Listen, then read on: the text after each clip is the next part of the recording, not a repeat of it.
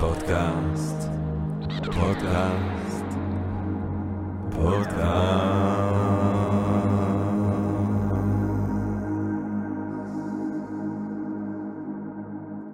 טוב, גבירותיי ורבותיי, ברוכות וברוכים הבאים לפודקאסט של Think and Drink Different, פודקאסט למי שאוהב לחשוב ולשתות. אני ג'רמי פוגל, ואנחנו רוצים להתחיל עם רגע של הודעה. לעצם היש, לעצם המציאות שמאפשרת לנו למרות הכל להיפגש כאן למטה הרחבת הדעת, העמקת הידע, גירוי ואולי סיפוק הסקחנות, ואולי ככה הרעיון נשגב, מעורר השראה, פתאום באמצע היום בעברית, כולנו ביחד. ואנחנו גם רוצים להודות לסקרינס, יש בינג' אחר ויותר אותי, סקרינס ש... פה אנחנו בעצם מקליטים עכשיו, אנחנו מקליטים עכשיו, אני צריך להתרגל לסיטואציה החדשה הזאת, אנחנו מקליטים בסקרינס.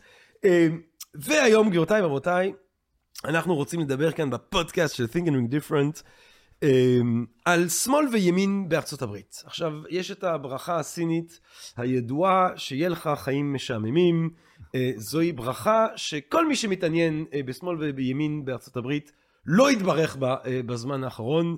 לא רק שאמריקאים, הרי התרבות האמריקאית יש לה כישרון אדיר באנטרטיינמנט, והבידור, אם, אם היה איזשהו אלמנט בידורי בפוליטיקה האמריקאית, ש, עוד מהדבייט של קנדי מול ניקסון בשנות ה-שישים, איזשהו משהו חדש ומבדר, אז מן הסתם בתקופה שלנו, בתקופה של דונלד, the Donald, הבידור כבש את הפוליטיקה, ואנחנו זוכים לקרקס מדהים, עם דמויות צבעוניות, עם סקנדלים על שמאל והימין, עם אה, אה, סקנדלים של סקס, בדיוק דיברנו על הבחורצ'יק מדיסון והסרטונים השובבונים שצצו.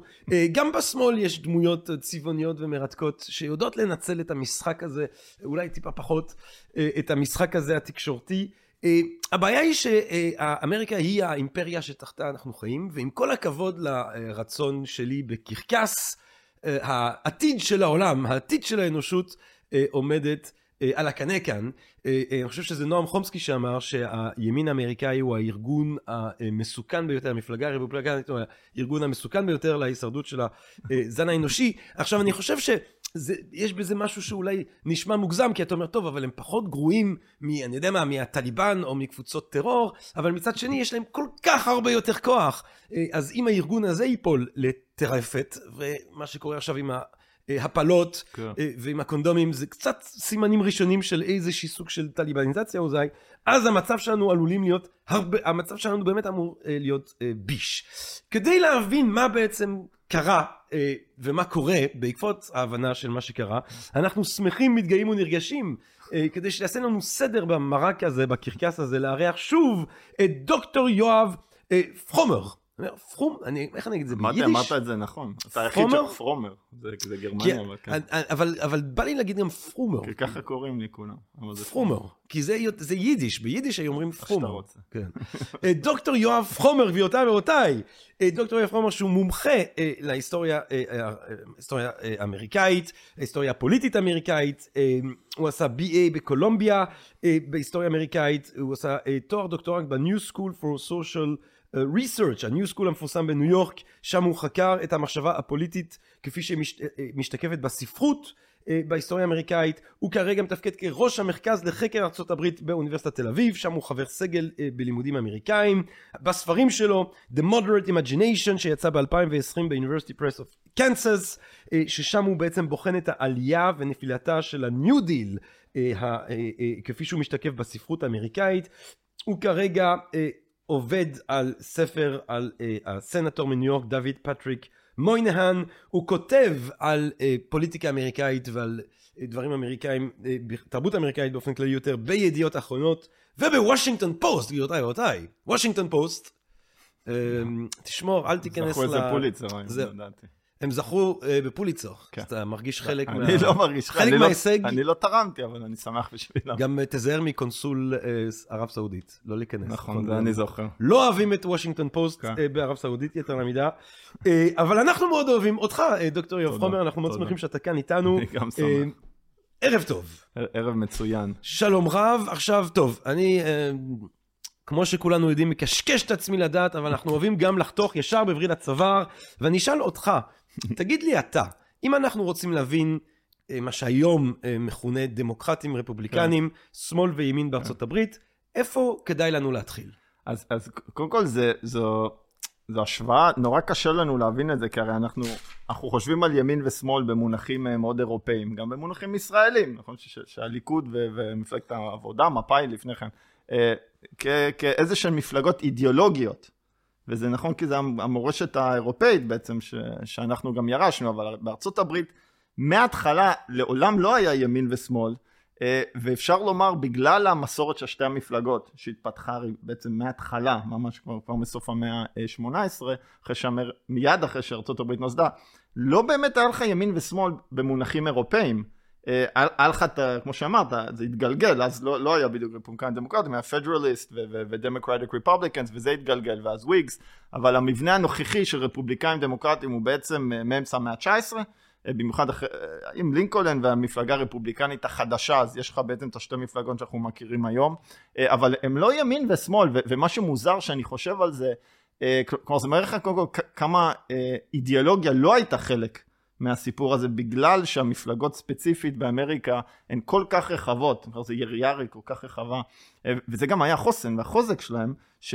הצליח לשמור על המרכזיות, על המודרט, נכון? על הסנטר. אז, אז בוא נראה, אז בוא נלך לפחות עד ללינקולן, כי, כי, כי זה, זה אחד מהדברים שתמיד... כבר צריך להתחיל שם, אני חושב, פחות או יותר. כי הרי תמיד זה, זה שאלת הטריוויה הקלאסית, כן. בגלל הקישור של לינקולן לשחרור כן. של העבדים כן. האפרו-אמריקאים בדרום, אז חושבים על לינקולן כאל מה שהיום הם הדמוקרטים, אבל בעצם לינקולן נכון, כמובן נכון. היה כן. רפובליקני. נכון. אז לינקולן הוא רפובליקני, ומה עומד מולו? מה המפלגה שעומדת מולו? תראה, לינקולן עולה ברגע שהמפלגה הדמוקרטית בעצם מתמוטטת. אז קודם כל, לינקולן, לינקולן וכמה, בשנות החמישים של המאה ה-תשע עשרה, ממש לפני מלחמת האזרחים, המפלגה הרפובליקנית המודרנית נולדה, היא נולדה על שריות של מה שהיה וויגס, שאיזושהי גם ערבוביה לא ברורה כזאת, של מפלגות, גם מהצפון, גם מהדרום, עם, עם הרבה מפלגות עם כל מיני סקטורים. וגיאוגרפית גם, זה בכלל בארצות הברית, בגלל הגיאוגרפיה, אתה יודע, כבר לא מדברים על גיאוגרפיה יותר, הרי אין יותר שיעורי גיאוגרפיה, ובאוניברסיטה עוד סוגרים את זה, אבל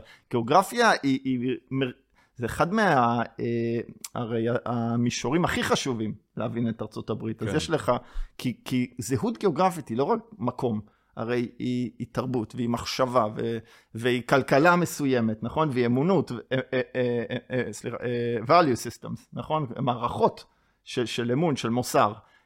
ובעצם, אז, אז, anyway, לינקולן הם מייסדים מחדש את המפלגה הרפובליקנית, שהיא גם, היא, היא מפלגה בראש, היא, היא, היא ממוקמת בצפון, בצפון מזרח, כלומר, יש פה ערכים אורבנים, בורגנים, תעשייתים, נכון? קפיטליסטים ש- ש- שגם קשורים מאוד למערכות מסחר בינלאומיות, ו- וחיים אורבניים, ו- ו- ומעמד ביניים, מעמד ביניים גבוה, ערכים, גם מבחינת הזרם הפרוטסטנטי, נכון? אז, אז זה, זה פיוריטן, זה, זה, זה כל מיני זרמים פרוטסטנטיים מסוימים, ואז יש לך, בעצם, אל מול לינקולן, יש לך מפלגה דמוקרטית שמתפוררת, היא מתפוררת כי היא, היא נשברת בבחירות של שמונה מאות ושישים בין הדרום, בין האלו שהם בעד סיסשן, בעצם לעזוב את, נכון, את ארצות הברית ואלו שרוצים להישאר, ויש עוד איזה מפלגה נוספת, לא משנה, אבל, אבל יש לך איזשהו ברדק, וזה שו, זה רגע אז, כזה אז של... אתה, אז אם אנחנו מאפיינים את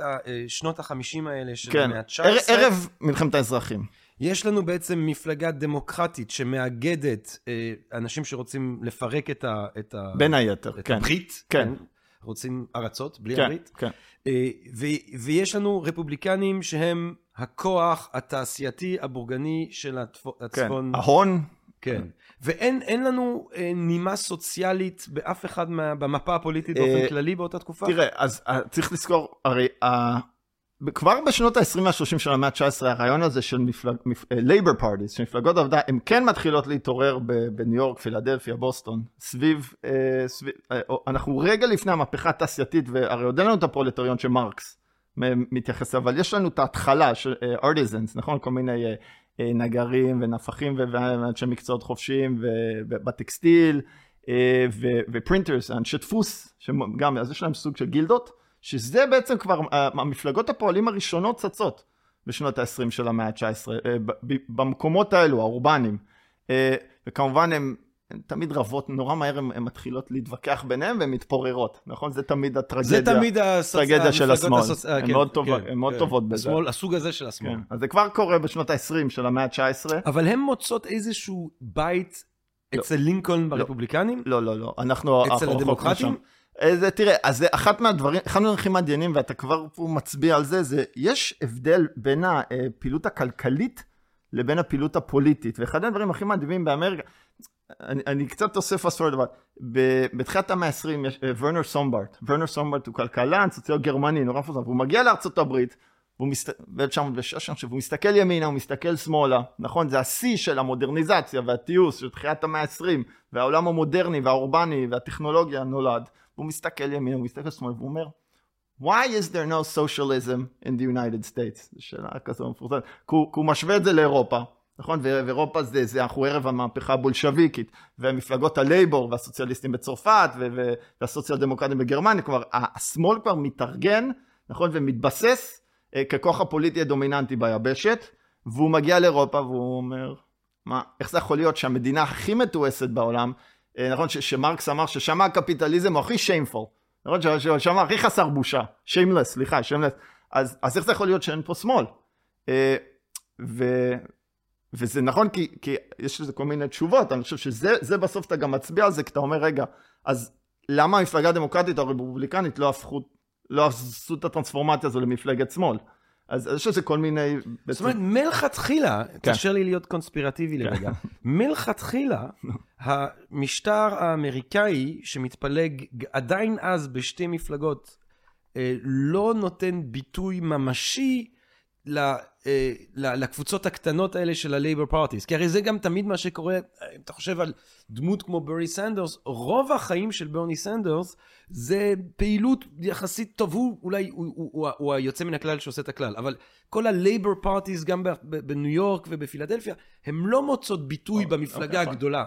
לא, אבל בסוף מה... זאת אומרת, מלכתחילה אין לך אפשרות לסוציאליזם, כי זה בידי הכסף. זה הקונספירציה. אוקיי, אבל יש כל מיני הסברים, גם מבנים, נכון, אידיאולוגים, פולים, אבל בסוף מה שקורה הרי שאם אני אתן לך איזשהו הסבר היסטורי, כלל היסטורי של מאתיים שנים האחרונות, מה שקרה בארצות הברית, בגלל העוצמה והגמישות של השתי מפלגות, והעובדה שזה כל כך ממוסד, ה-two-party system, יש רפובליקאים, יש דמוקרטים, שלא... לא היה מקום למפלגה שלישית כמו לייבר, כמו שקרה בבריטניה, שלייבור מחליפים את הליברלס בתחילת המאה ה-עשרים, נכון? לא היה מקום לזה בגלל הגמישות של שתי המפלגות, שהצליחו באופן מאוד פרגמטי, מה הם עשו? הם לקחו. הם עושות קואופציה לכל דבר. בדיוק, ש... הם כן. עושות קואופציה, כן. נכון? הם לוקחות קואופציה לחלק מהרעיונות, זה אף פעם מהכל, אבל אתה לוקח מספיק כן. מהשמאל, בהרבה דברים, מדינת הרווחה, הסוציאלית וכנ"ל, זה היה גם, גם רפובליקנים היו פעם, אנשים שחושבים שהרפובליקנים עד לפני ארבעים שנה היו מפלגה ליברלית. אז כל אחד לקח... לא, היה תהפוך. אבל נגיע לזה, אז בוא נהיה אחרי מלחמת האזרחים. אוקיי, אז זה הרגע שאמריקה המודרנית נולדה. הרי ברגע שהמלחמה נגמרת, אמריקה מתפתחת הרכבות. בראש ובראשון זה המנוע, נכון? זה המנוע הגידור של ההיסטוריה האמריקאית, זה הרכבות, כל המשמעויות, לא רק הכלכליות. הטכנולוגיה, התרבותיות, כל הספרות, האומנות, הכל נולד מחדש. כי הזמן והמרחב משתנה לחלוטין הרי ברגע שהרכבת, כל המערבונים הרי תמיד מתחילים עם הרכבת. הרכבת מגיעה והחיים משתנים. נכון? כי המודרנה הגיעה לעיירה. האמת, יש לך בצורה מגבילה את אותו דבר עם העיירה היהודית במזרח אירופה. העולם היהודי במזרח אירופה, ברגע שמגיע הרכבות, אז הנה, מגיע ההשכלה, החילון, העולם המודרני. זה באמת לא, זה תהליך אוניברסלי. אני חושב שארצות הברית, בגלל הגיאוגרפיה, הכל כך... המרחקים. המרחקים והערים, נכון? To cross the Rockies והמדבריות של אריזונה ודרום קליפורניה וניו מקסיקו, זה... עד שהרכבת מגיעה, אתה באמת חי חיים מאוד מנותקים, והרכבת מחברת אותך... למודרנה, נכון? לא, לא רק פיזית, גם רעיונית ו- וצרכנית וכלכלית ו- והון ומאגרים כמובן, אבל anyway, אז, אז, אז זה הרגע שארצות הברית נולדה מחנות חדש, והיא הופכת, ב- אלו גם השנים שיש מאבקי עבודה אדירים, כי זה הרגע שהפרולטריון האמריקאי נולד, הוא נולד בשנות ה-שישים, ה-שבעים, ה-שמונים של המאה ה-תשע עשרה, כי זה גם הרי, זה הרכבות, צריך, הרי כל התעשייה המודרנית זה, זה גם הפלדה. נכון, וכי צריך לבנות את הרכבות וצריך את החומרי גלם נכון, והמחות פחם וכדומה, ובשביל לבסס כלכלה מודרנית ותעשייה. אז, אז גם זה, זה, אז מצד אחד נוצר מעמד פועלים אמיתי בארצות הברית בשנים האלו. זה גם השנים שלא במקרה יש את הביקוש האדיר לכוח עבודה זול. אז אמריקה פותחת את השערים שלה בשנות ה-שמונים של המאה ה-תשע עשרה.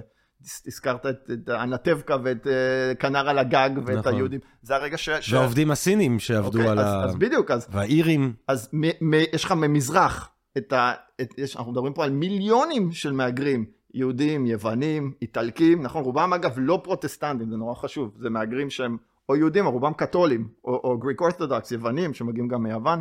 אז יש לך הגירה אדירה ממזרח, שאתה צריך את הכוח עבודה זול למפעלים.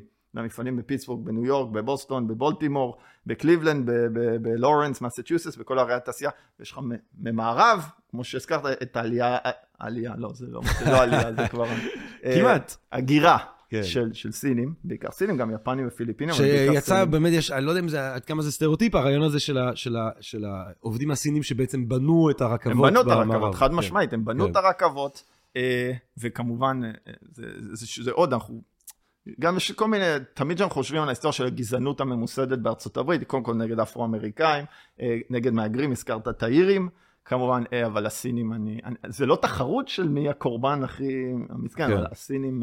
ח, חטפו... לא רק שהם חטפו, הם גם נשכחו לגמרי בהיסטוריה, אבל הרכבות, כל ההתפתחות של ההיסטוריה של קליפורניה, ספציפית, אורגון, וושינגטון, שהחוף המערבי, הוא, הוא תמון בהיסטוריה של סין גם, וכל ההתפתחויות ש, שמתרחשות בסין במאה ה-תשע עשרה, כן. שבעצם... מצריכות או מעודדות את הגירות האדירות. חמות האופיום וכולי וכולי. למשל, כן, כן. אז איך הדבר הזה בעצם מעצב את המפה הפוליטית? כן, אז יש לך את כל המגרים מצד אחד, יש לך פרולטוריון שממש, אתה יודע, שבתוך עשר עשרים שנה נולד ומתאחד, ויש לך מיליוני עובדים, והם חיים במציאות מאוד קשה, כי גם יש לך הביזנס סייקל, איך נגיד את זה בעברית? המעגל ה... יש איזה מושג שאני לא כל כך זוכר. ביזנס סייקל. שכל עשרים שנה בעצם יש מיתון קשה. ב-אלף תשע מאות שבעים ושלוש, אלף תשע מאות תשעים ושלוש יש פאניקס, והמשק קורס, והדבר הראשון שעושים זה מקצצים לעובדים, לרכבת, למפטרים את העובדים של הרכבת, את העובדי מפעל, לא מקצצים להם את השכר, שהוא גם ככה שכר רעב. נכון? ואז, אנחנו לפעמים, אנחנו נוהגים לשכוח את זה, אבל יש מלחמות עבודה אדירות בארצות הברית. שבמובנים מסוימים גם הן יותר חמורות מארצות הברית. ב-אלף שמונה מאות... סליחה, הן יותר חמורות מאירופה. סליחה, סליחה, סליחה. כלומר, אחורי תמיד אומרים, באירופה יש את המהפכות, נכון? את המהפכה הצרפתית, את המהפכה הבולשביקית, את אלף שמונה מאות ארבעים ושמונה, אבל באמריקה... אבל זה לא נכון. כבר ב-אלף שמונה מאות שבעים ושבע עובדי הרכבות שובתים, מדינות שלמות, וירג'יניה המערבית, שיקגו, בולטימור, פיטסבורג, כלומר מדינת פנסילבניה, מדינת ווסט וירג'יניה, מרילנד, מושבתות, הצבא האמריקאי מתערב. כלומר, וזה כל עשר עשרים שנה שלך שבוע, שבועיים, שלושה של מלחמה. ואני הולך על מאות הרוגים. זה קורה ב-אלף שמונה מאות שבעים ושבע, זה קורה ב-אלף שמונה מאות תשעים וארבע, וזה תמיד פחות או יותר איזשהו, זה סביב הרכבות, ויש מיתון, והם רוצים, הם יוצאים לאיזשהו מחאה, נכון? אם זה, בין אם זה שביתה, או בין אם זה משביתים את הרכבות, או לא הולכים לעבודה יותר, בגלל סכסוכי עבודה. והצבא מתערב, והמיליציות הפרטיות מתערבות, יש מה שנקרא פינקרטונס, הצבאות פרטיים, הבעלי הון, הרי זה גם העידן, אל מול, ה... אל מול ההתארגנות של העובדים, זה העידן של רוקפלר, mm. זה העידן של קרנגי, mm. של פריק, של כל הבעלי ההון הגדולים, שאנחנו היום נהנים בעיקר מהפילנטרופיה, כי כל המוזיאונים הנהדרים בניו יורק הם כן. תרמו, אבל אז, אז יש לך על מול ההון הבלתי רגיל הזה, שהוא חסר תקדים, לא רק בהיסטוריה של המקראת, בהיסטוריה של העולם, עם עושר כזה אדיר, נכון? הרי איך מרק טוויין קרא לזה The Gilded Era, נכון? ו- ו- וזה בעצם, אז מצד אחד יש לך את העושר האדיר הזה, מצד אחד יש את העוני האדיר הזה, והמאבקי עבודה האלה, והאמריקה נמצאת במצב של מלחמה, ו- וכל כמה שנים הצבא יוצא, ואתה, ומאות אנשים נהרגים. ואיפה, אז, אז, אז, ת, תקשור לי את זה ל, ל, ל, ל, להפצעה של, של המפה okay. הפוליטית. אז, ואז השאלה היא, אוקיי, אז למה אין מפלגת, אז למה הם לא מתאגדים, כן. נכון? ו- ועושים לייבר פארטי, כמו בבריטניה. מקס אומר לכם, workers of okay. the world. אוקיי, okay. בדיוק. Unite. נכון. אז, אז, אז בוא, בוא, יש, יש, יש כל מיני סיבות לזה. יש, יש את העניין שבארצות הברית למרבה הצער, זה, זה לא מסביר הכל, אבל זה מסביר הרבה, זה כל השאלה של הגזע. נכון, השאלה של הגזע, ומה שנקרא divide and conquer. נכון? למרבה הצער, במיוחד בדרום, אבל לא רק בדרום, השימוש בגזע, בגזענות, קודם כל נגד אפרו-אמריקאים, אבל גם נגד, נגד זרים, במיוחד נגד קתולים, נכון? ש- שרוב הציבור האמריקאי פרוטסטנטי, אז אתה אומר, הנה, המהגרים האיטלקים, המהגרים האירים, הם קתולים, הם שונים, הם אחרים מאיתנו, אז אתה, אתה מפרק את הסולידריות הזאת, שהייתה, שהיא כה מרכזית לתנועת עבודה, קודם כל בהבדלים האלו, נכון? של גזענות, בין אם זה נגד אפרו-אמריקאים, או, או, או בין אם זה נגד קתולים, בין אם זה נגד, אה, היהודים פה הם פחות רלוונטיים עדיין בשלב הזה של, של סוף המאה ה-תשע עשרה, אה, אז יש לך את האלמנט הזה, אוקיי? יש לך גם את האלמנט... ש... הג... מי שרוצה לשמוע ביטוי אולי אומנותי מדהים של זה, Only a Pound in Their Game, השיר הזה של דילן ב-שישים וארבע, שהוא מתאר את ה... הוא ממש מתאר את האופן שבו הגזען הלבן הוא כלי uh, בידי נכון. כוחות פוליטיים שמסיתים נכון. אותו נגד ה... Uh, מיעוט השחור, כדי בעצם לשמור על העניים עניים. כן, הרי כל, כל עוד אתה יכול לפרק כן. את תנועת העבודה, הרי ה, זה, זה עצוב לומר, אבל עם, ה, עם ה-poor whites, עם הלבנים העניים בדרום, כן. אפרו-אמריקאים היו יכולים להתאגד, וניסו להתאגד, ניסו, ו, וכל פעם שזה כמעט הצליחו, כל יוזמות פופוליסטים בשנות ה-תשעים של המאה ה-תשע עשרה, או בצפון קרוליינה, שהיו באמת איזושהי... אה, סולידריות של עובדים, אחווה סוציו-אקונומית, אמיתית, סביב אינטרסים סוציו-אקונומיים, אתה שובר אותם עם גזע, ישר אתה שובר אותם עם גזע בארצות הברית, וזה אחת מהטרגדיות. אגב, אני לא בטוח שמנגנונים דומים לא פועלים בפוליטיקה הישראלית בזמננו. נכון, נכון. שוב, שימוש בשד הדתי הוא, נכון, זה מאוד אפקטיבי. בארצות הברית לקחו את זה למרבה הצער, אני חושב, לאיזשהו שיא נוראי, אבל כן, אתה צודק, גם בארץ זה אפקטיבי, גם באירופה, הרי מהגרים, זה תמיד, נכון, זה תמיד יש לך את ה...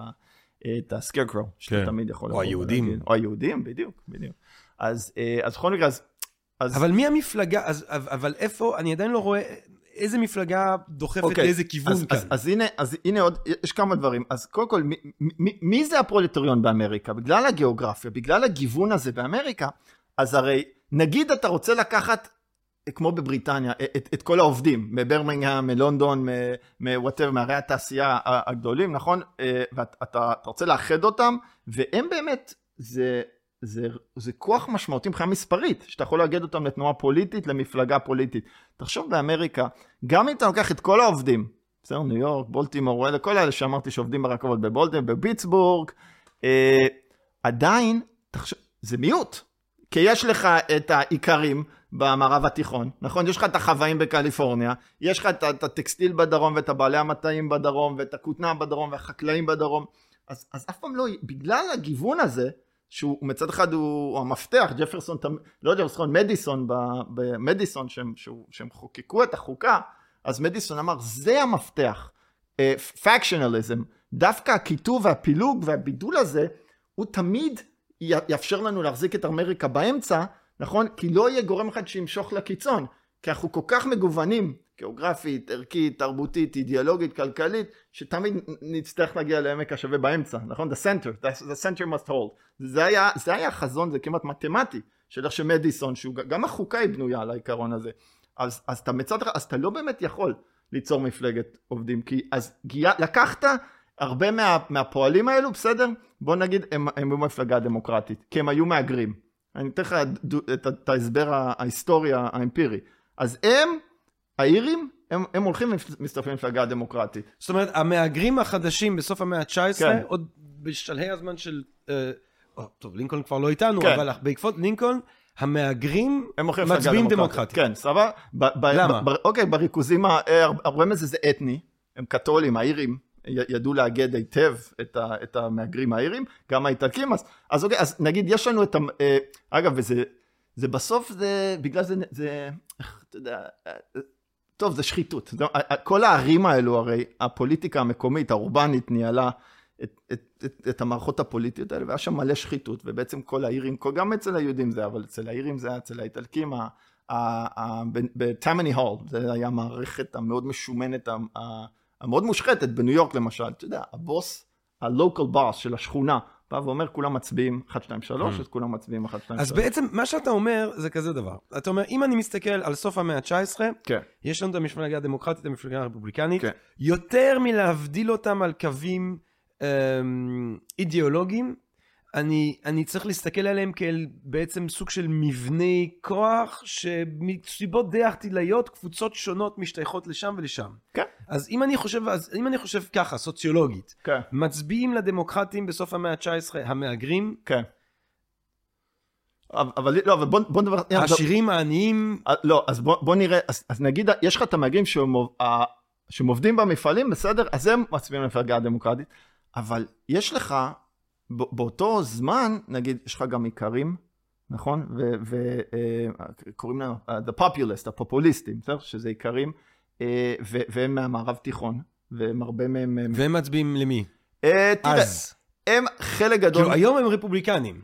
לא כולם, אבל כן, הם נגיד היו הרבה יותר חצויים, והרבה מהם היו רפובליקנים, אבל לפני שהם מצטרפים לפגעה פופוליסטית, וחלקם כן הולכים לדמוקרטיה, אבל אני רק בא להגיד שיש סדר עדיפויות, נכון? אז... זה נורא קל באירופה, בגלל האידיאולוגיה, אני, אני, זהות מעמדית, נכון? וזהות מעמדית של מרקס זה הכל, זה הדבר הראשון. נכון. אז הזהות מעמדית שלי אומרת שאני הולך למפלגה, ל-Labor, וזה מה שאני עושה. או הסוציאליזם, whatever, או הסוציאל-דמוקרטים בגרמניה, סוציאליסטים בצרפת.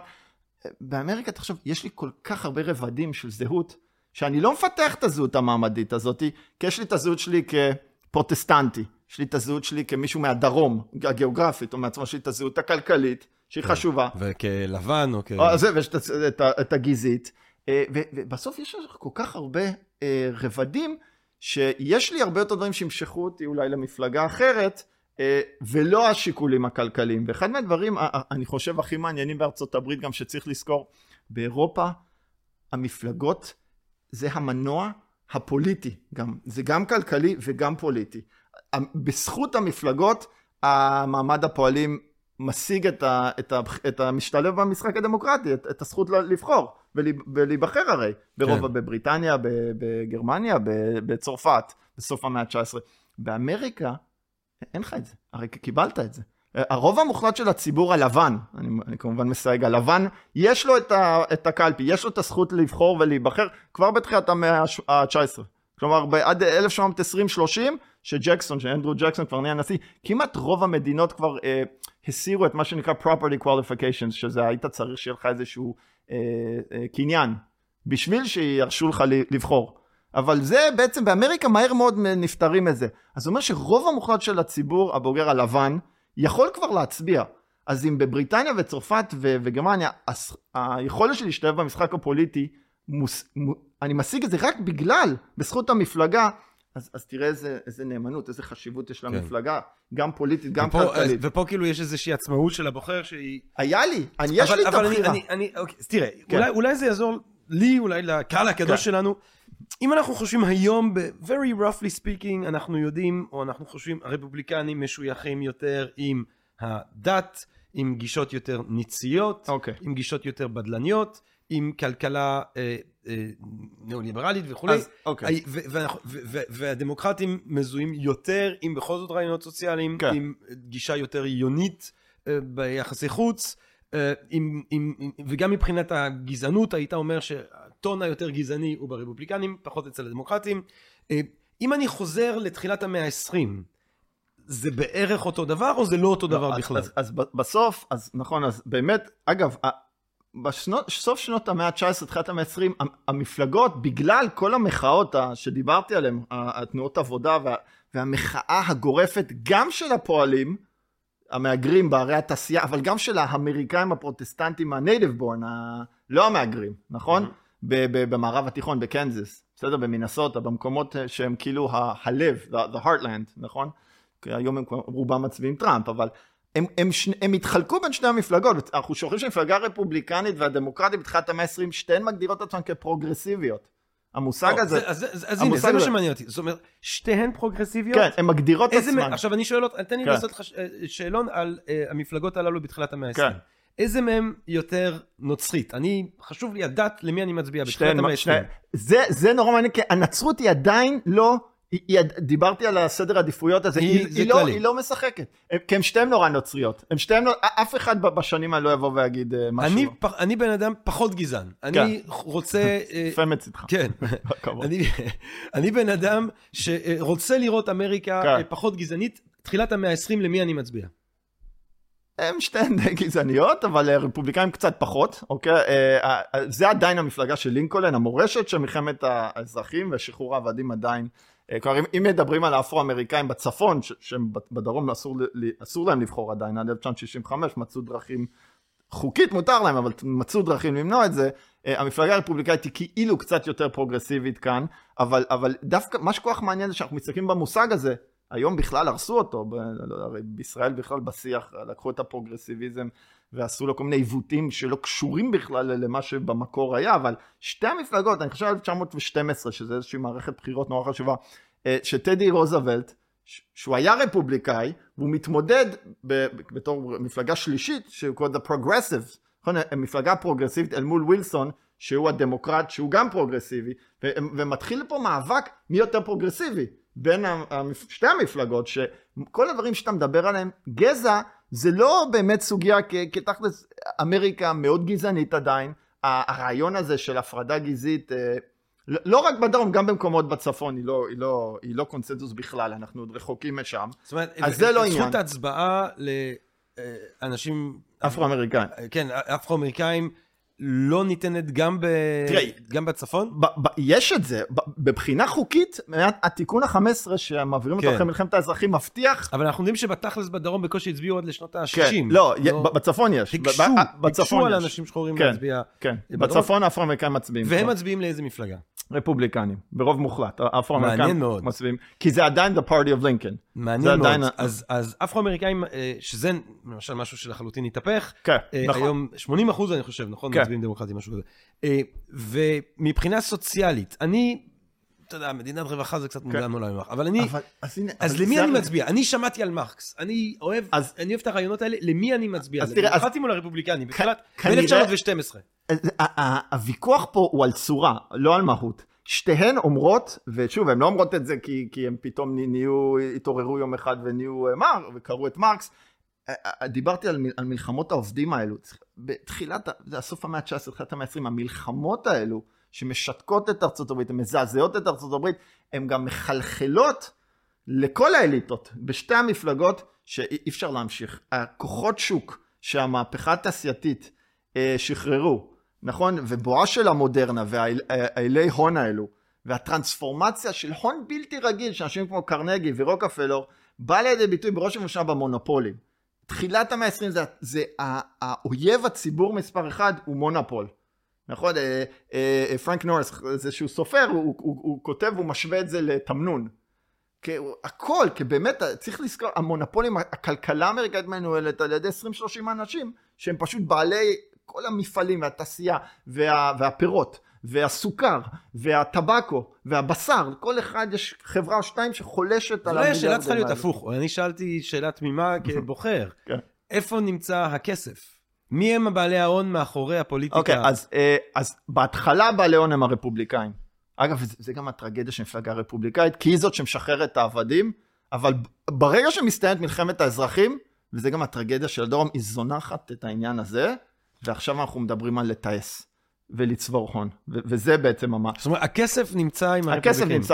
הכסף נמצא, כן, אבל שוב, הכס, תלוי איזה, כי יש כסף, הכסף של בדרום, למשל של המטעים בדרום, של, ה, של בעלי ההון בדרום, הם במפלגה הדמוקרטית. כן. אבל הכסף הגדול של המונופולים, הוא בהתחלה נמצא בצפון, אבל גם הרפובליק, גם טדי רוזוולט מבין, שהוא, שהוא רפובליקאי בתחילה, בתחילת המאה ה-עשרים, שאם הוא לא ילחם במונופולים האדירים האלו, קודם כל, יהיה מהפכה. יהיה מהפכה, הם מסתכלים כל הזמן על ההיסטוריה האירופאית ועל מה שקורה ב-אלף תשע מאות ארבעים ושמונה. יש הבנה שלצערנו קצת הולכת לאיבוד, אבל יש הבנה שצריך איזשהו סוג של קוהרנטיות, איזשהו סוג של יחידות. זה עוד משהו שגם התונאים הבינו עם סולון, נכון? עוד סולון הגדול שאמר, משחררים את האנשים שנכנסו לעבדות בגלל חובות, אף אחד לא ירוויח יותר מפי ארבע משניהו. Okay. זה החוקים של סולון שבעצם okay. מקימים את הדמוקרטיה. אז יש את ההבנה הזאת ואתה אומר, אבל זה לא... זאת שהיה רפובליקאי, בעצם אולי, אז הוא פרש כדי להיאבק במונופולים? הוא פרש הופרש, הוא, okay. הוא, הוא התמודד ואז הוא פרש. מחליף את וויליאם האוורד טפט, שהוא הרפובליקאי, ואז רוזוולט באיזשהו מה, פשוט רוצה לחזור, אני חושב, הוא רוצה לחזור להיות נשיא, הוא מאוד פופולרי. אבל מה שמדהים, זה לא מאיזושהי תובנה מוסרית. זה באופן פרגמטי, שאם לא נכניע את הרוקפלורים האלו, אנחנו לא נשאר בשלטון, ותהיה פה מהפכה. אז, אז יש לך שתי מפלגות פרוגרסיביות, ואני כבר, אני כבר, אני רואה כבר לאן זה, אבל אני אגיד לך, אם אתה מחפש רגע, ש, שבעצם שהימין שמאל המודרני נולד, והשמרנות oh. המודרנית, אז, אז הרגע זה שלושים ושתיים, אלף תשע מאות שלושים ושתיים, סליחה, זה ה-New Deal. ה-New Deal. זה, ה, זה, הפר, זה האבן דרך, הפרשת דרכים שההיסטוריה... אז יאללה, אני יודע היא... שזה אה, קרוב ללבך. כן, מאוד. מהו ה-New Deal, מי מעביר אותו, איזה מפלגה בעד, איזה נגד. אז, אז, אז הימין שמאל המודרני בעצם נולד ברגע הזה. ואתה יודע, תמיד אומרים, הרי... יש ימין ויש שמרנות, זה שני דברים שונים. מאוד. נכון, אז ימין זה גם, זה ריאקציה. אז ימין יש לך לאורך המאה ה-תשע עשרה כריאקציה, בעיקר למהגרים. יש לך כל מיני מפלגות ימין שהן נייטיביסט, הן לאומיות. ילידיות. ילידיות, בדיוק. אנחנו האמריקאים האמיתיים, הפרוטסטנטים, לא המהגרים האירים, הקתולים, האיטלקים, היהודים האלה. אבל אז זה ימין, וימין יש לך הרבה במאה ה-תשע עשרה. אבל זה הרגע שגם השמרנות נולדה, כי הרי השמרנות כשמה היא צריכה לשמר משהו, נכון? והניודיל משנה לחלוטין את חוקי המשחק, שהוא יוצר גם את התגובה של רגע, אנחנו רוצים לשמר את אמריקה לפני הניודיל, וזה בעצם גם שם השמרנות האמריקאית. אז מה זה ניודיל ומי מקדם אותו? אוקיי, אז הרי מתוך המצוקה של השפל הגדול של אלף תשע מאות עשרים ותשע, אמריקה מגיעה לכזה משבר, נכון, עם שליש מכוח עבודה מובטל, ואזורים שלמים, יש, יש גם משבר אקולוגי מאוד קשה באוקלאומה, בטקסס, במערב תיכון, שמצריך גם את ההגירה מערבה לקליפורניה, על זה ג'ון סטיינבק, נכון, כותב בענבי הזעם למשל, ויש לך רצף של טרגדיות, ומתוך המצוקה שבעצם הכלכלה האמריקאית קורסת, והגלובלית, לא רק האמריקאית, היא גוררת את, את כל העולם, שצריך מחדש בעצם להמציא את השיטה. ואז רוזוולט, גם פרנקלין רוזוולט, שזה לא טדי רוזוולט הראשון שדיברת עליו. הגיבור הגדול של השמאל האמריקאי מאז ומאז בעצם. נכון, ואגב, שוב, האירוניה הוא שהגיבור הגדול הוא לא מרקס, הוא לא מישהו שבא משורות הפועלים, והיו הרבה, יוג'ין דבס וויליאם ג'נינגס בריין שניסו, אבל מי בסוף הסוציאליסט במרכאות הכי גדול? אחד מהאנשים, האליטה שלה, האליטה שבאה באחת מהמשפחות הכי עשירות והכי ותיקות של ניו יורק, נכון? ה-patrician class, כלומר, המעמד האריסטוקרטי האמריקאי, הוא זה שמייצר בעצם את המהפכה הסוציאלית. ופרנקלין רוזוולט מחליט שהולך להיות מדינה שמשנה בעצם את היחס כלפי העניים שלה. כן, אבל גם זה, זה, זה לא רק מוסרית. אלמנטים מסוימים של רווחה. כן, אז תראה, אז שוב, לאורך תחילת המאה ה-עשרים, הבסיס כבר שם, יש מדינת רווחה שמתחילים לבנות בגלל המונופולים האלו. מתחילים, וזה עוד לפני, ווילסון ורוזוולט הראשון, אז מתחילים לבנות ממשל פדרלי, למשל הבנק המרכזי, למשל מס הכנסה. זה, למשל ה-אף די איי, שאנחנו היום, קרחון ה-Food and Drug Administration, שהם אלה שמאשרים לנו את החיסונים שלא עלינו, נכון? של פייצר ומודרנה. זה, זה, כל הארגונים האלו נולדים בבית הפרוגרסיבית, אז זה הבסיס, אבל הם לא חורגים מעבר. רוזוולט מבין, ומתוך מצוקה, אין, אין דרך בעצם למנוע את המשבר הזה, לטפל, לפתור את המשבר הזה, להציל את האומה, את הדמוקרטיה, את הקפיטליזם. והוא לא, הוא לא מבקש להחליף את הקפיטליזם, רוזוולט. הוא מבקש לה, להציל אותו בזה שהוא עושה רפורמות, נכון? שהוא משנה, הוא מתקן אותו כדי להציל ומה, אותו. מה, תפרט קצת, אוקיי, מה עם הרפורמות? אז, קודם כל זה מדינת הרווחה המודרנית נולדה. זה אומר שבפעם הראשונה הממשל הפדרלי, ואני מדגיש, הפדרלי לוקח את, ה, את הבחורה. עד עכשיו הממשל הפדרלי, הרי אמריקה, יש שני רבדים. יש את הממשל של המדינה, אילנוי, טקסס, ניו יורק, פלורידה, עם הגוברנר, והסטייט לג'יסלצ'ר, ובעצם האספה המחוקקת של כל מדינה. יש כאילו כנסת למדינה. והם מנהלים את רוב החיים, צריך לזכור, ברוב ההיסטוריה האמריקאית, עד הרגע הזה. זה גם הרגע שהחוזה, האמנה החברתית משתנה. האמנה החברתית משתנה, כי הממשל הפדרלי פתאום מחליף גם את המגזר הפרטי, גם את השלטון המקומי והמדינה, והוא בעצם הופך לבעל הבית. וזה אומר... הוא בראש ובראשונה אה, מתחיל אה, לעשות רגולציות של הכלכלה האמריקאית. אה, למשל, הוא מבטיח את הזכות של אה, אה, התאגדות עובדים, שלא לא הייתה מובטחת. זה, זה חוק מאוד חשוב, החוק וגנר, וגנר, אלף תשע מאות שלושים ושש, אז הוא, הוא יוצר את זה, הוא יוצר את ה, מה שאנחנו מכירים, סטנדרטים פדרליים לשכר מינימום, למקסימום שעות עבודה, לזה ש... כל דברים ש... שילדים לא צריכים לעבוד, כל... הופך את זה, ממסד את זה, מעגן את זה. אז הוא בונה מדינת רווחה שבראש ובשנה מוכנה להתערב ולהתאמת מול ההון. ו... וזה קודם דבר חסר תקדים. אז, אז יש לנו דבר, זה דבר אחד. דבר שני, הוא גם יוצר את הרשת, את הרשת ביטחון חברתית, נכון? ה-social welfare, המדינת הרווחה האמריקאית, הוא בונה אותה בזה שביטוח לאומי, למשל, social security, זה הפעם הראשונה שבעצם מבססים את זה, וזה גם יוצר את התקדים לסיוע לאבטלה ואלמנות, ואנשים עם מוגבלויות ויתומים, וזה גם, זה יתגלגל עם השנים, ויהפוך גם לביטוח רפואי, הרי זה ההתחלה לאובמקר, אובמקר זה הסוף של זה. אז יש לנו פשוט, התקדים הוא שהמדינה הפדרלית לראשונה, דואגת לרווחת הפרט, והיא לוקחת אחריות על זה. גם מול ההון, וגם מול המדינות השונות. ואיך הדברים האלה מתקבלים? זאת אומרת, מבחינת הפופולריות של ה-New Deal בזמן אמת. אז כל כך, היא מאוד סופר פופולרית, כי במסגרת כל הדברים האלו, אגב, שים לב לשפה שרוזוולט מוציא, The New Deal, איזה שפה? זה שפה סוציאליסטית? זה הרי שפה קפיטליסטית. זה היופי, באיזשהו מובן, הוא גם מוכר להם את זה בשפה שהם מכירים, וזה תמיד היה בשפה הזאת של freedom ודמוקרסי, נכון, וגם כשאתה חושב על הביטוח לאומי האמריקאי, שזה בעצם הבסיס, היסוד של, של מדינת הרווחה האמריקאית, זה תמיד מבוסס על זה ש, של, ש, שזה לא צדקה. באמריקה אסור שיהיה צדקה, נכון? זה המוסר עבודה הפרוטסטנטי הזה של ובר, כן. נכון? אז זה, it's yours, you earned it. כן. אתה, כי הפנסיה שלך, והביטוח לאומי שהממשל הפדרלי נותן לך, זה כסף שאתה הפרשת, ואתה מקבל חזרה, אין נדבות. באמריקה אין נדבות, נכון? כן. וזה עד היום אגב, ההתנגדות לאובמקר היא, היא קשורה לתרבות הזו. אבל, anyway, אז הממשל הפדרלי הוא גם, הוא בונה מחדש את אמריקה. הוא, הוא, הוא הופך למעסיק, אחד מהמעסיקים, הוא מעסיק מיליוני אנשים, כל הפארקים הלאומיים, הנהדרים, the Appalachian Trail, the Pacific Trail שאנחנו אוהבים, הגרנד קניון, נכון? הוברדם, הפרויקט תשתיות האדירים, כל הסכרים האדירים שמביאים חשמל, עמק הטנסי למשל, כל ה-Tennessee Valley Authority, זה פרויקט תשתיות הכי גדול בהיסטוריה האמריקאית, עד לאותה תקופה. אז הוא גם בונה מחדש את אמריקה, נכון? את הארכיטקטורה, את הטופוגרפיה, הוא מעסיק אנשים, והוא משקם את המשק, בזה שהוא הרי, הרי יש, ההיגיון הכלכלי זה קיינזיאן, ברגע שאני מעסיק את האנשים, אז יהיה להם הון אה, לצרוך, נכון? ואז בעצם זה כלכלה צרכנית, ואז, ואז למעסיקים וליצרנים שוב יהיה כסף, ואז הגלגלים מתחילים. כלומר, זה ההיגיון הקיינזיאני הבסיסי. אה, אבל מעבר זה, ברמה הפילוסופית והמוסרית, זה הרגע שהמפלגה הדמוקרטית מזדהה עם השמאל, ו, ואגב, רוב השמאל הפופוליסטים, שזה... אתה יודע, מקודם ש- שדיבר, שדיברנו על לעשות את זה, אז האינסטינקטיבית חשבתי על, על fifty shades.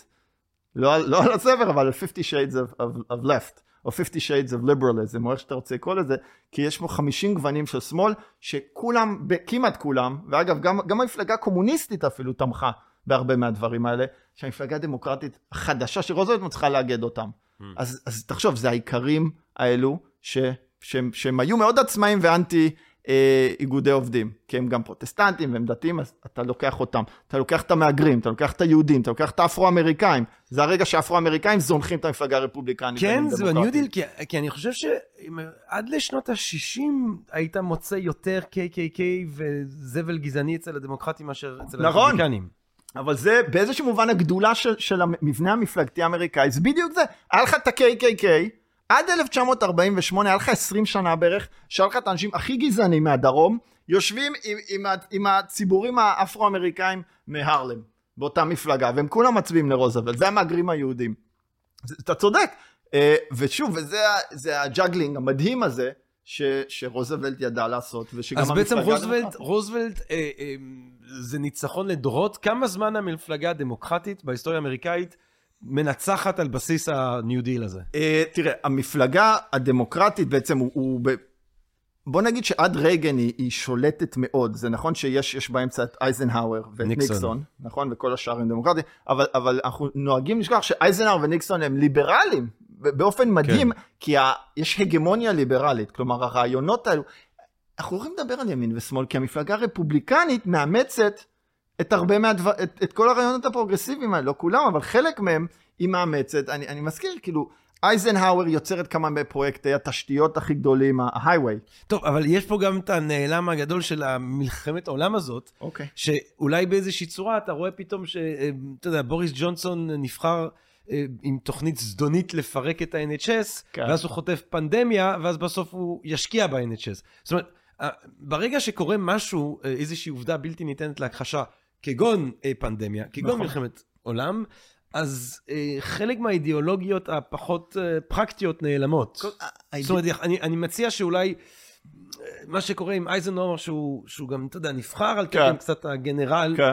יש, יש איזו תחושת אחריות, אנחנו אחרי אסון, באנגליה הם עושים אז את ה-אן אייץ' אס באמת, באמריקה. זה אחד מה, זה באמת, זה אחד מה, אתה רוצה לקרוא, זה עקב האכילס של השמרנות האמריקאית, או אולי השקר הגדול, שברגע שיש משבר, וב-אלפיים ושמונה של בוש, נכון? שג'ורג' בוש היה הנשיא. לא, לא, פתאום כשהבנקים זקוקים לכסף, אז כן, סוציאליזם. סוציאליזם של עשירים. אז זה אחד מהסתירות, או צביעות, או איך שאתה רוצה לקרוא לזה. אבל נכון, זה בדיוק ברגעי משבר האלו, פתאום הממשל הפדרלי חייבים לרוץ אליו. אז הם אומרים, אתה יודע, נגיד משכמו בוש אומר, טוב, בסדר, אבל רק במקרים של מצוקה, כן צריך לחזור. יש גם הרבה אנשים שנגד הפלה עד שחס וחס מישהי במשפחה עוברת אונס, ואז אנחנו בעד הפלה, ויש הרבה אנשים שהם נגד רפואה ציבורית עד שמישהו חוטף סרטן ואי אפשר להציל אותו, אז אנחנו בעד. המפלגה הרפובליקאית היא רוויית סתירות. היא סתירה מתהלכת. אני אגיד לך משהו, יש הרצאה, אני, מורי רבי ריימונד גויס, שמעתי הרצאה מרתקת שלו על בעצם בדיוק זה, על ההבדלה הפוליטית. אוקיי. והוא אומר, אם אתה מסתכל היום, והוא מדבר היום לפני טראמפ, כי זה מאוד משמעותי בעיניי. כן, כן, בטח. אבל הוא אומר, אם אתה מסתכל ימינה, מה שנקרא ימינה, יש בעצם שתי תפיסות סותרות. לחלוטין. שמרנות, כמו שאתה אומר, ולמדנו... שאלה כבר מקום במפלגה הרפובליקנית המודרנית. או, אבל מודרנית טראמפ זה עניין אחר. אבל נהיה לפני טראמפ. אז יש לך כאילו את השמרנות, שעצם, אני חייב להגיד שעצם הרעיון השמרני, זאת אומרת, עצם הרעיון שאם יש מוסדות שבזכותם אתה מנווט את התרבות האנושית בצורה הגיונית במשך מאות שנים, אז אם אנחנו ניגע בהם צריך לעשות את זה בזהירות. סתם אני חושב על ברית המלוכה הבריטי. אוקיי, זה ברק, לגמרי. כאילו אני אומר, אוקיי, אתה יודע מה, יש לך אלף שנה שיטה שעובדת שהיא יציבה, לפני שאתה עורק לה את הראש לליזי, יכול להיות שכדאי שנייה לחשוב, כי אתה, אוקיי, זה נגיד שמרנות, אבל שמר... ואז יש את הניאו-ליברליזם. אבל, אוקיי, אז תראה, אז בוא... אז, אז שאני רק רוצה להגיד, על הניאו-ליברליזם יש בעיניי התפיסה המיתולוגית לחלוטין, שהשוק יודע, יד נעלמת של השוק, אני חושב שזה... אני יודע שחלק מהקהל הקדוש נמצא שם, ואני מברך אתכם ותשכנעו אותי אם אני טועה. אני חושב שזה בולשיט גמור. אני חושב שאף אחד לא אומר שהשוק בסוף מתאזן, אף אחד לא אומר שהשוק מתאזן בזמן שהוא רלוונטי לחיי אדם, ובמיוחד אם אתה מסתכל על מחירי, איך קוראים לדבר הזה, שאתה צריך אם יש לך... אינסולין. אינסולין, אתה מסתכל על מחירי האינסולין בארצות הברית, שזה שבע מאות דולר, ואנשים מתים, ובקנדה זה שבעה דולר, אני יודע מה, אז השוק טועה, ואם הוא טועה שם, הוא יכול לטעות בעוד כל מיני דברים אחרים. אבל שני הדברים האלה, הניאו-ליברליזם והשמרנות, סותרים אחד את השני, כי אם אני ניאו-ליברל, אני אומר, השוק מחליט, ואם השוק מחליט שאנחנו תומכים בזכויות של להט"בים, אז תומכים. עכשיו, גם בשמאל אבל, אם אתה מסתכל, אתה אמרת ליברלים וסוציאליסטים, הסוציאליסטים הם לא ליברלים, והליברלים הם לא בכלל סוציאליסטים. אוקיי. אז... זאת אומרת, אם אני... המפה הפוליטית, מה שאני אומר, היא רוויית סתירות כן, וקונפליקטים. נכון. באמריקה, ואני מניח במקומות אחרים, אבל באמריקה זה מאוד בולט. שלא לדבר על הרגע שטראמפ מגיע וקורה משהו חדש. אז, אז, אז אני אגיע לטראמפ, איך אנחנו עם זמן? אנחנו, אנחנו, א', אנחנו תמיד מגיעים 아, אוקיי. עם זמן. אוקיי, אז לא, אז, כ- כי זה חשוב, כי זה תהליך, אנחנו מדברים פה על אבולוציה היסטורית.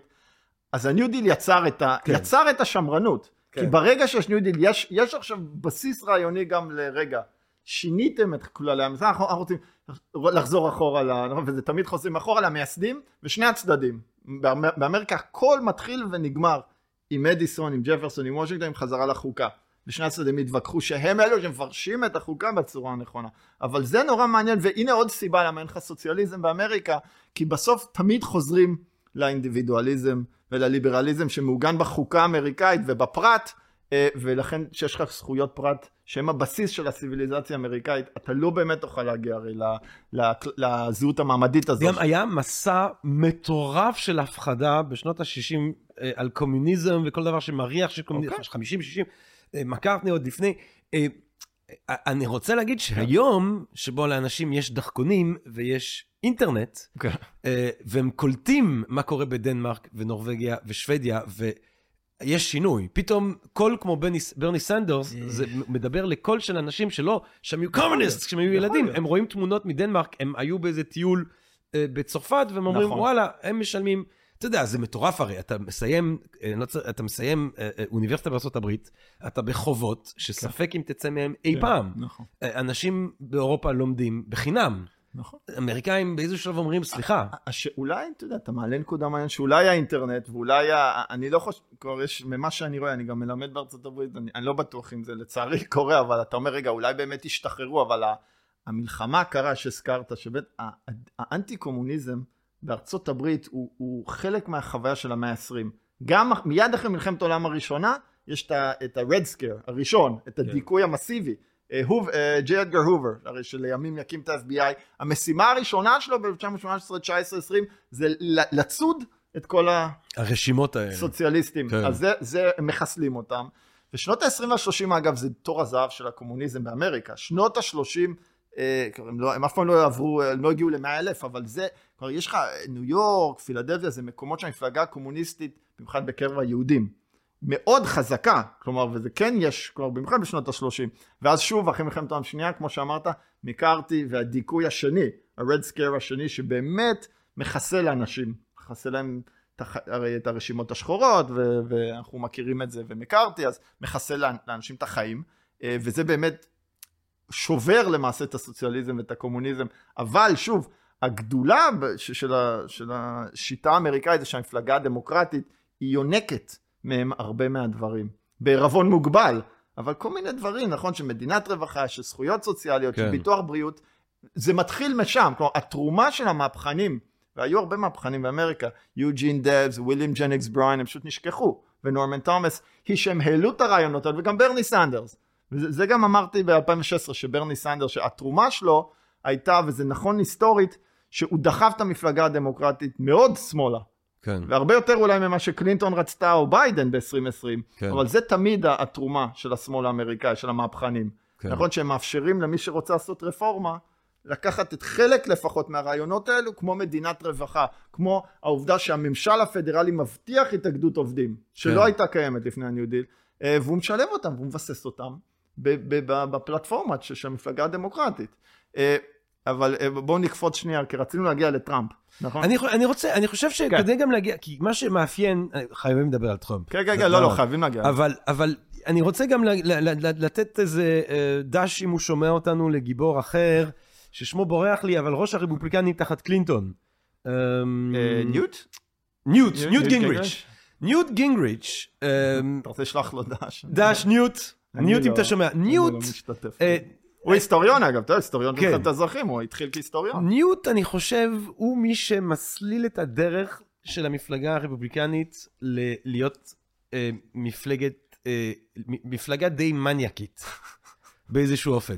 זאת אומרת, אני חושב שעם ניוט יש איזו טרנספורמציה לרוב, אתה יודע, לא, אחר כך, אולי אני מקדים ואומר, כי גם אחת ההוא מאריזונה... אומרים את זה כל עשר שנים, ואז בא מישהו אחר, והמצב... לא, יותר יותר מניאקי. אבל היה לך שם עוד כבוד, היה לך, אתה יודע, היה את הסקנים של... כן ולא. ההוא שרץ נגד קלינטון בפעם השנייה. בוב דול. בוב דול, ומאריזונה שרץ נגד אובמה...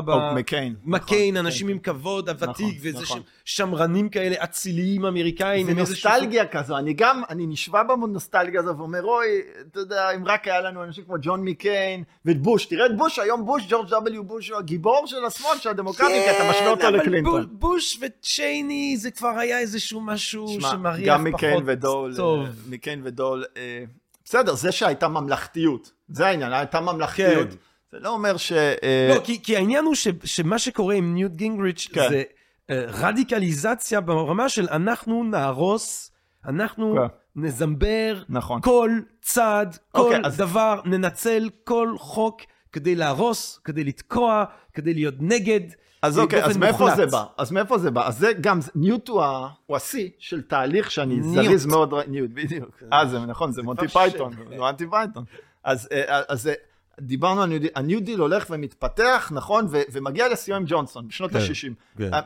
ה-War on Poverty, ג'ונסון רוצה, הוא מכריז, את האמריקאים תמיד מכריזים מלחמה, על הכל. על העוני. War on drugs. War on drugs, war on cancer, war on obesity. אתה, למה? זה כבר אומר לך משהו, גם שזה למטרות טובות, זה תמיד מלחמה. אבל, אז יש לך את ג'ונסון, שהוא בונה, משהו כזה, The Great Society, וזה הליברליזם האמריקאי, מדינת הרווחה האמריקאית שמגיעה לשיאה, ובאיזשהו מובן היא גם הולכת רחוק מדי. וזה בעצם מתחיל את ההתפוררות. ומהרגע הזה, מסוף שנות ה-שישים, מתחילה מהפכה שמצד אחד המפלגה הדמוקרטית המאוד רחבה הזו, שהיא גם הגמונית מבחינה פוליטית ורעיונית, מתחילה להתפורר.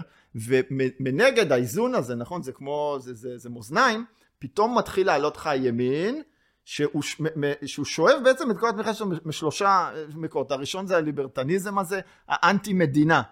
שנולד בעצם בתגובה לניו דיל, שאומר, מה, המדינה הפדרלית זה הרע, נכון? זה, it's evil. רנד פול, נכון. אוקיי, נכון, רנד פול. אבא והבן. נכון, נכון, רנד פול האבא ורנד פול עכשיו, הסנאטור מקנטקי, זה דוגמה, נכון? אז אנשים שרואים במדינה הפדרלית קרה, והם, שוב, הם מדברים בשפה של states rights, שזה השפה שמלחמת האזרחים של הדרום, זה השפה שכל מדינה, נכון, זה איזושהי שפה דמוקרטית, אבל היא גם סודו-דמוקרטית כזו.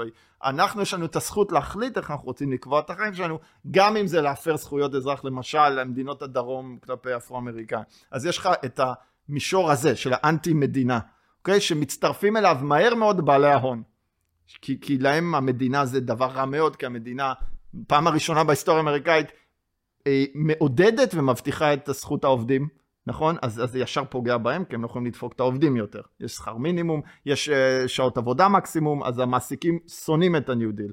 והם גם, ופה ההון, פה ההון נכנס לתמונה, כי הם מממנים את כל המיסוד של מכוני מחקר, ומגזינים, ו- ו- ואינטלקטואלים, וכל מיני uh, uh, פרופסורות באוניברסיטאות פתאום, של כלכלה ניאו-ליברלית, נכון? ושל כל מיני רעיונות חלופים, כי אתה צריך את התשתית הרעיונית. אז זה מישור אחד. המישור השני, זה גזע, זה הגזע, זה הגזע.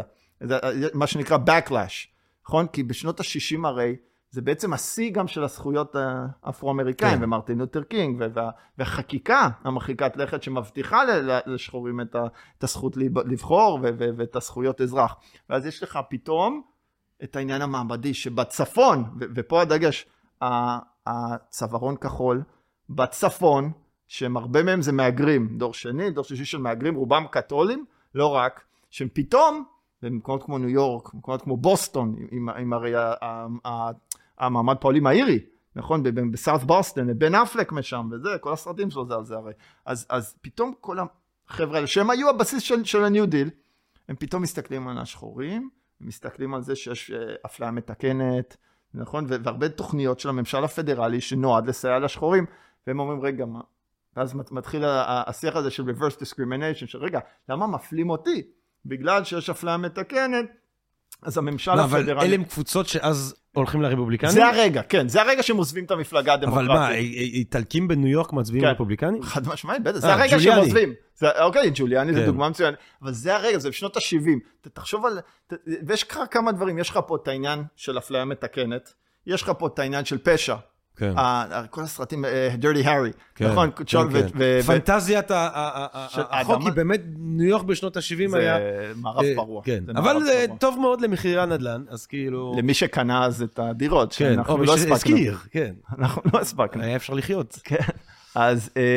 אז יש את העניין הזה של ה-backlash, הגזענות, ששוב, תמיד יש את הגזענות, ולא נעשה רומנטיזציה, אבל מבחינה פוליטית היא בדרום, אבל ברגע הזה היא עוברת צפונה, לאוכלוסייה מסוימת, ארצ'י בנקר, ארצ'י בנקר, נכון, מהסדרה הזו, All in the Family, הכל נשאר משפחה, זה, זה, זה, הוא המודל הזה. תגיד, ומתי היהודים, איך אמר, מי זה אמר, בייקר, מה שאמר, fuck the Jews, they don't vote for us? כן, הוא הכחיש, אבל כן, הוא אמר. מתי, תראה, זה אנטישמיות בטוב טעם, זה לא בעיה. אבל מתי היהודים באמת הפכו להיות דמוקרטים בצורה כזאת מסיבית? עם רוזוולט. כמו רוב היהודים... זאת אומרת, היהודים שמרים אמונים עוד לניו דיל בגדול? כן, הם שמרים... כי גם זה ערכים, זה גם לליברליזם, זה גם הערכים של סובלנות וצדק חברתי, גם social justice ברמה של סוציו-אקונומיה, אבל גם גם הקהילות החרדיות בארצות הברית מצביעות... לא, הם רפובליקנים, אבל הם הרבה... אגב, זה עוד עשרים שלושים שנה, הם יהפכו לחלק הרבה יותר גדול. שוב, אין הרבה יהודים באמריקה, זה שניים, שניים וחצי אחוזים אולי, אבל בתוך היהודים, הרוב המוחלט הוא עדיין ליברלי, הוא נאמן, תמיד זה שבעים שמונים אחוז הרי לכל בחירות לנשיאות לדמוקרטים, אבל החרדים הם רפובליקנים, הם תמכו בטראמפ. כן. גם, אז הם, והריבוי הטבעי שלהם הרבה יותר דמוגרפית, הרבה יותר גבוה משל החילונים. ואז אז... בעצם, אז תראה, אם אני, אז, אז אנחנו, זה מרתק, אתה אומר פה דברים מרתקים. רק שכחנו דבר אחד, את, את, את, את הימין הנוצרי. או, את, או, את הכניסה, כי אני יודע, כי אני חייבים לדבר עליהם. זה הרי, אבנג'ליקלס. בדיוק, כל הדברים האלה קורים במקביל בשנות ה-שישים, נכון? ובתגובה לשנות ה-שישים, לקאונטר קולצ'ר, לתרבות הנגד, שזה זכויות האישה. זה זכויות להט"ב, זה זכויות הפרט. זה free love גם. free love, בטח. זה איזושהי מהפכה מינית, שישים ושמונה בצרפת. התפרקות, החשש מהתפרקות המשפחה, ההטרונורמטיבית, הבורגנית. These hippies. בדיוק, בדיוק. אז זה שלושה דברים שפתאום הם מתאחדים, והם מתאחדים, אחד, כי יש מלחמה קרה, שאסור לשכוח אותה, שהיא מאחדת את כולם, והיא מאחדת את כולם גם נגד הממשל הפדרלי, כממשל פדרלי ריכוזי שמתערב לנו בהכל, בעצם מזכיר את, ה, את הקומוניסטים, נכון? ואת ברית המועצות, וזה, וזה, וזה הווילן של ההיסטוריה, נכון? הדבר הכי נורא שלכאורה יכול להיות. אז הם בשנות ה-שבעים מתאקדים, והם מתאקדים גם כי יש, הרפובליקאים יודעים להתארגן. הם יודעים, הם מבינים בפוליטיקה האמריקאית הרבה יותר טוב מהדמוקרטים, כבר הרבה מאוד עשורים, והם מבינים, ויש את ההון שמממן את הרעיונות ואת העמותות ואת המכוני מחקר ואת כל הארגונים החברתיים האלו, והוא יודע להגד אותם בקולג'ים, והוא יודע להגד אותם במעסיקים, וכל הבעלי הון מתאגדים ב-National Association of Manufacturers ו-Business ו-Chamber of Commerce, באיגודים מקצועיים, ואז הם, הם גם יודעים להפעיל את המנגנונים הפוליטיים. ואז זה המפלגה הרפובליקנית המודרנית, שנול, שבעצם ב-אלף תשע מאות שמונים נולדה מחדש תחת רייגן. Mm. כי אני מזכיר, פורד וניקסון, שהם שני נשיאים רפובליקנים, הם תומכים ברוב הדברים הפרוגרסיביים הליברליים. נכון, הרבה פחות מג'ונסון, אבל הם... לא, אבל ניקסון נגיד היה מאוד אקולוגי, הוא מקים את ה-E P A, את ה-Environmental Protection Agency, הסוכנות הלאומית להגנת הסביבה, ניקסון מקים, ניקסון מעביר את החוקים של ה-Clean Air Act, Clean Water Act, של להגן על, אתה יודע, על המים. שזה לכאורה עקרונות שמרניים, קודם כל לשמר את הסביבה. אוקיי, אבל הוא עשה את זה, זה בא אבל מהשמאל האמריקאי. כן, כן, ברור. והם גם תומכים בזכויות נשים. ניקסון ופורד ב-E R A, בתיקון לחוקה האמריקאית שרצה להבטיח זכויות נשים. אין, עד היום אין תיקון לחוקה האמריקאית שמבטיח זכויות אישה כמו שיש למשל לאפרו-אמריקאים. אז זה המפלגה הרפובליקנית הליברלית שמגיעה לקיצה ב-אלף תשע מאות שמונים, ופתאום היא נולדה מחדש עם השלושה גורמים האלו שדיברתי עליהם, שזה האבנגליסטים, שדיברנו על דת כל הזמן, שהדת היא תמיד שם, אבל היא לא מאוגדת פוליטית. זה מה ש... שדיברנו על הפרוגרסיבים. היו פרוגרסיבים שהיו דמוקרטים ודתיים, והיו כאלה שהיו רפובליקאים. אבל זה לא היה בראש סדר עדיפויות. התגובה לשנות ה-שישים עושה מהפך גם, נכון, בסרגל הערכים, שפתאום אנשים נהיים single issue voters. יש את הדברים המהותיים האלו, שעכשיו מגדירים אותי כבוחר, וזה הפלות. נכון? הפלות בראש ובראשונה, בסוף שנות ה-שבעים הופך לעניין הזה. זכויות להט"ב, אצל אחרים זה דת, הזכות להתפלל בבית ספר שהבית משפט עליון בשנות ה-שישים אוסר עליה, וזה הדברים המהותיים שפתאום הופכים אותי גם ל... זה הופך להיות סוג של מה שהיום הם קוראים ה-culture wars. כן, כן, זה התגובה ל-culture wars. המפלגה הרפובליקנית המודרנית היא מתאגדת, אז היא מאגדת בתוכה את האבנגליסטים לראשונה. ושמע, אנחנו לא אוהבים לדבר על התאגדויות וארגון, היסטוריה של הארגון, כי זה משעמם. נכון? זה ייעוץ ארגוני או כזה, אבל זה, אבל זה כל כך שוב לדעת לארגן, והרפובליקנים הלכו לכל הכנסיות, והם מהראשונים החלוצים שהשתמשו במחשבים, בסוף שנות ה-שבעים, לקבץ ולהתחיל לאסוף דאטה, מי יהיו המצביעים הפוטנציאליים שלנו, מי מתנגד להפלות, מי מתנגד לפמיניזם, וככה הם גם בונים את הבסיס החדש של המפלגה הרפובליקנית, ואז כל הליברלים האלה שהיו חלק אינטגרלי מהמפלגה הרפובליקנית, אליטות, מניו יורק, מבוסטון, הם, הם, הם עוזבות, הם, הם, הם, הם למעשה מגורשות למפלגה הדמוקרטית, או, או לכל מיני ניסיונות של מפלגות uh, third party כאלה שלא מצליחות, והמפלגה הרפובליקנית המודרנית שתה, של ניוט גינגריץ' בסוף מגיע ל-C E O, שרייגן, נכון, חולש עליה ב-אלף תשע מאות שמונים, זה האבנגליסטים, זה הבעלי הון, וזה הצווארון כחול הזה שקוראים לזה רייגן דמוקרטס, הארצ'י בנקרים. אז גם תחשוב גיאוגרפית, פתאום הגעת כל כך הרבה גורמים כן. שונים, וסוציו-אקונומית. אז אולי באמת מה שרונלד רייגן מצליח להרים עם הקסם האישי של כן, האיש, כן. השחקן הגדול הזה, shining city on the hill, האופטימיות הזאת של רייגן, הצ'ארם שלו, התחושה שהוא כזה אבא שאפשר לסמוך עליו. סבא. סבא, כן. I will not hold the, the, your age in your... כן, כן, זה היה יפה. היציאות האלה שלו, רונלד, ואז, אתה יודע, יש לנו, הוא מצליח, אתה יודע, הוא בעצם מנצח שלוש פעמים, כי הוא גם גורם לניצחון בזה שצורה של בוש האב, שיש לו קריזמה של קלטופיש, כמו שאומרים ביידיש, קלינטון, הגיבור על הזה, החתיכון, השובבון, אבל אז באמת, תחת קלינטון, הכוח נמצא בידי ניוט, וניוט הוא באמת הגולת הכותרת של המשולש הזה, וגם של ההבנה, המקיאבלית קצת הצינית של מנגנונים פוליטיים והניצול המרבי שלהם, שהיום חברינו מקנטוקי, מיץ' מקונל. מיץ' מקונל באיזושהי צורה ממשיך את היכולת השואלית הזאת, אתה יודע, לא לתת להצבעה לשופט האחרון של אובמה, כי זה שנה לפני הבחירות, אבל יומיים לפני הבחירות שאני בשלטון. אמרתי שהרפובליקה הרבה יותר טובים בפוליטיקה. הם טובים בפוליטיקה במובן המקיאבלי של המילה, אבל זה המשחק. זה גם מקיאבלי אמר, זה נכון. אבל אז מגיע, ולזה יש איזשהו היגיון, שוב, כמו שאמרתי מקודם, אין אני לא חושב שיש לזה קוהרנטיות אידיאולוגית יתר למידה, כי... ברגע הזה, דווקא, ב-אלף תשע מאות שמונים יש קוהרנטיות, כי גם רייגן, הדבר אחר... לא, ספציפית, אני לא חושב שיש... הרי, כי רייגן וטאצ'ר, זה גולת הכותרת של הניאו-ליברליזם. נכון, אז זהו. ואני כן חושב שיש קרע בין הנושא הנוצרי והשמרנות הדתית, לבין הניאו-ליברליזם.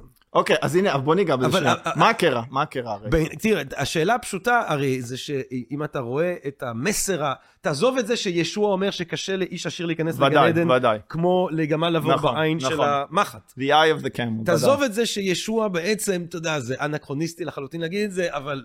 לא, זה חשוב. הוא סוציאליסט. אוקיי, לגמרי. ואנחנו המצאנו, הנביאים המציאו את הסוציאליזם, כמו שאומר הרמן כהן בהרבה מצוות, הדאגה לאלמנה עליו וכו' וכו', וזה תמון בדמות הזאת של ישוע.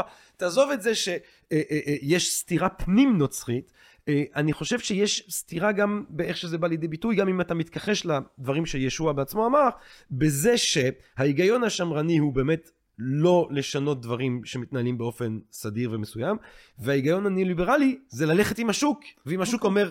נכון. תמכור עוגה לזוג אה, גייז שמתחתנים, אז אתה מוכר, נכון.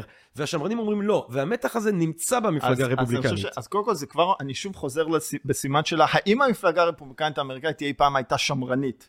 אני לא חושב, יש אלמנטים שמרנים, אבל קודם כל, הדוגמה שנתת הכי טובה, מצד אחד הכוחות של הניאו-ליברליזם, שזה מוביל באמת את רייגן, ובכלל כל העידן שגם של סאצ'ר וגם רפורמות בצרפת ובמערב גרמניה, אז יש לנו את הלידה מחדש, ששוב, איך, איך אומר רייגן הרי בנאום השבעה שלו? Government is not the solution to our problem, government is the problem. נכון? Okay. אז מבחינה פוליטית וכלכלית, בראש הממשלה כלכלית, הניאו-ליברליזם אומר דה-רגולציה.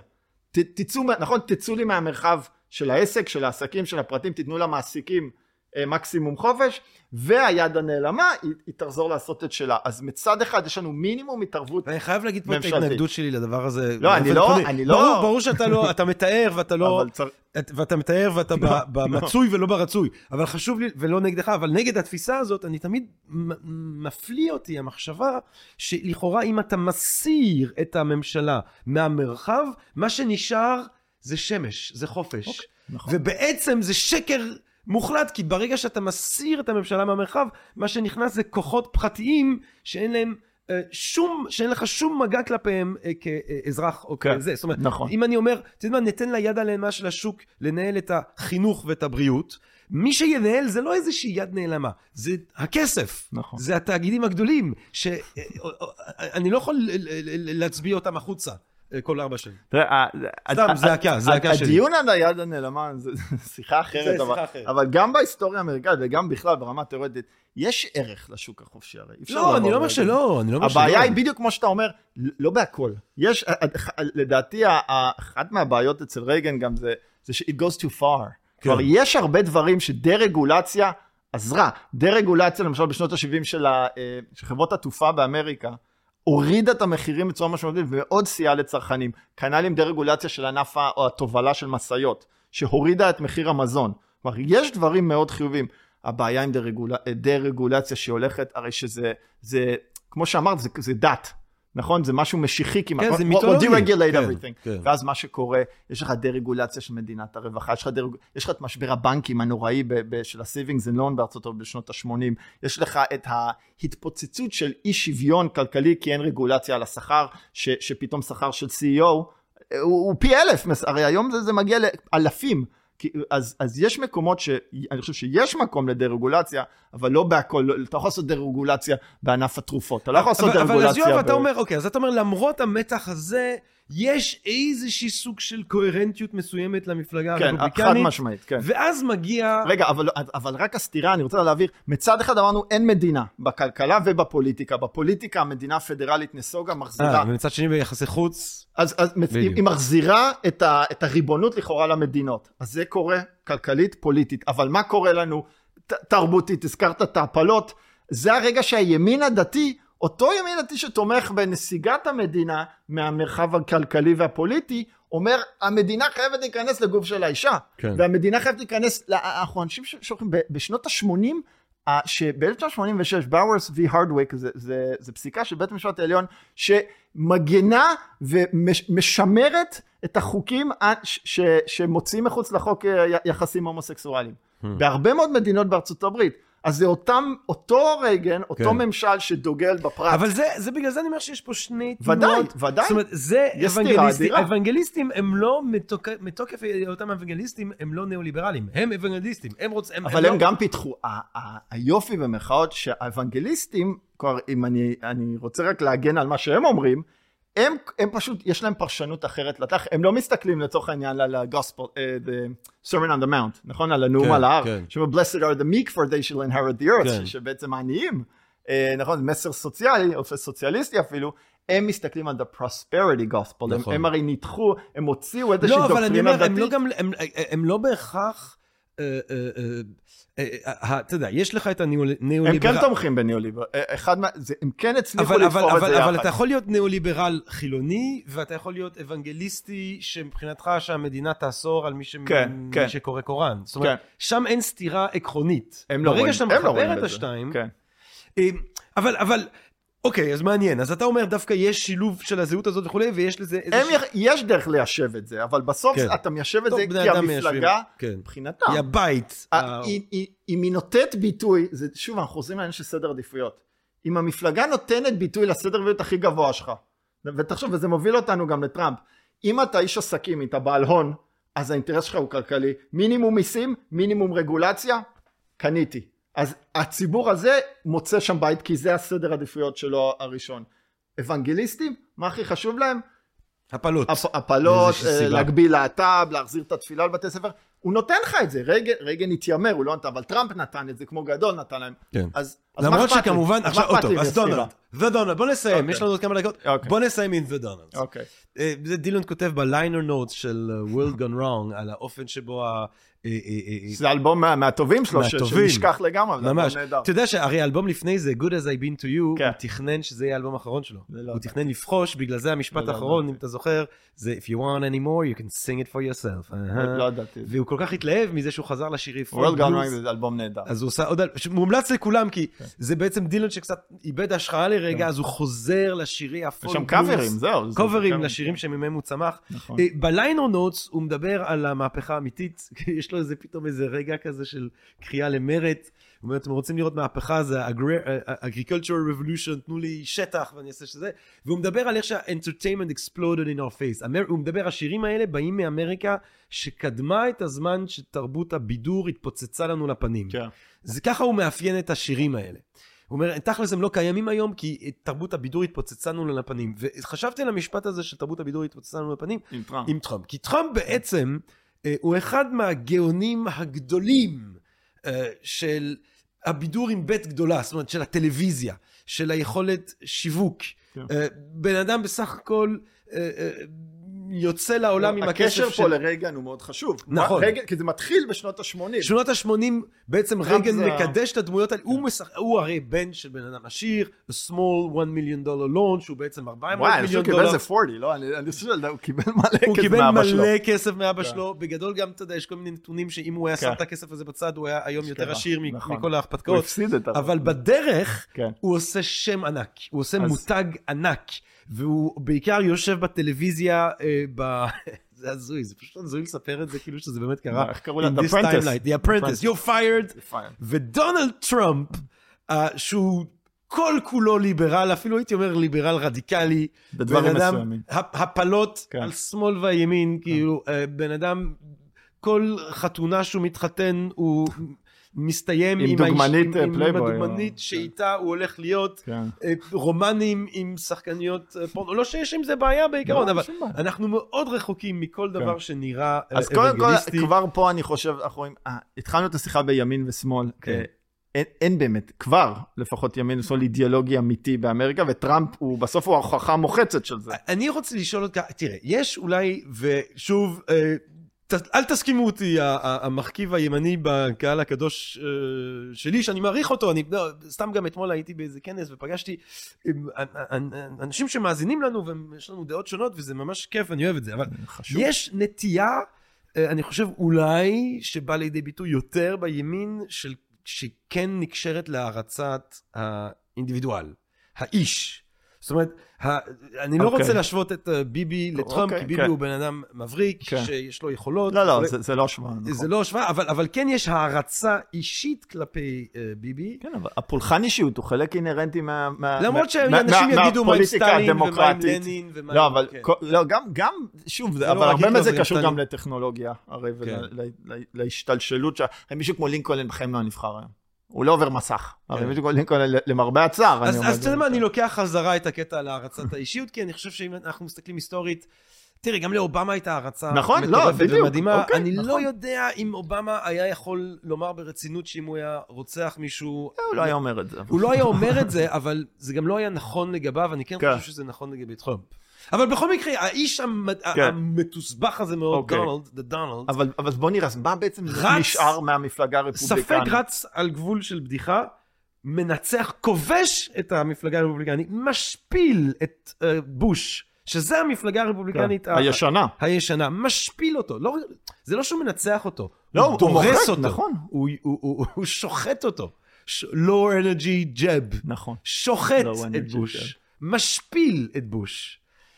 ו- ו- ואנחנו באיזשהו משחק חדש. אבל הנה, אבל הזכרת את ניוט גינגריץ' ודיברנו על רגן. טראמפ מביא לסוף, הוא, הוא מה זה מביא? הוא מצד אחד הוא התגלמות כל הכוחות ש, שרגן מעורר. אתה יודע, זה, זה, זה, הרי יש פה הגולם שקם על יצרו, הרי במובן הכי מהותי. הרי כי כל הכוחות האלו שרגן וניוט גינגריץ' ש, שבעצם באמת משתלט על הקונגרס ב-אלף תשע מאות תשעים וארבע והופך לאיש הכי חשוב בפוליטיקה האמריקאית, אז המפלגה הרפובליקנית, היו, היה, מה שאמרתי, היו ערכים, היו, היה, הייתה אידיאולוגיה ברורה, גם אם יש סתירות, מה שהצבענו עליה, ניאו-ליברליזם ברמה הכלכלית, small government ברמה הפוליטית, וצמצום מדינת הרווחה, וצמצום תוכניות המלחמה בעוני וכל זה, מבחינה דתית מוסרית, זה, זה הקו האבנגליסטי, מבחינת מדיניות חוץ, מדיניות חוץ נצית, תקציב ביטחון גדול. זה היה חד משמעי. אז, אז ידעת, כלומר, היה פה איזשהו איזון אידיאולוגי. טראמפ, טראמפ בעצם מצליח להפוך מחדש, להגדיר מחדש. הוא עושה, מה שהוא אומר, מה שהוא מחליט באותו יום, זה הדבר. הוא עושה גם כושלת. כאידיאולוגיות האלו, מה, מה, מה הם הותירו למפלגה הרפובליקנית ב-אלפיים ושש עשרה?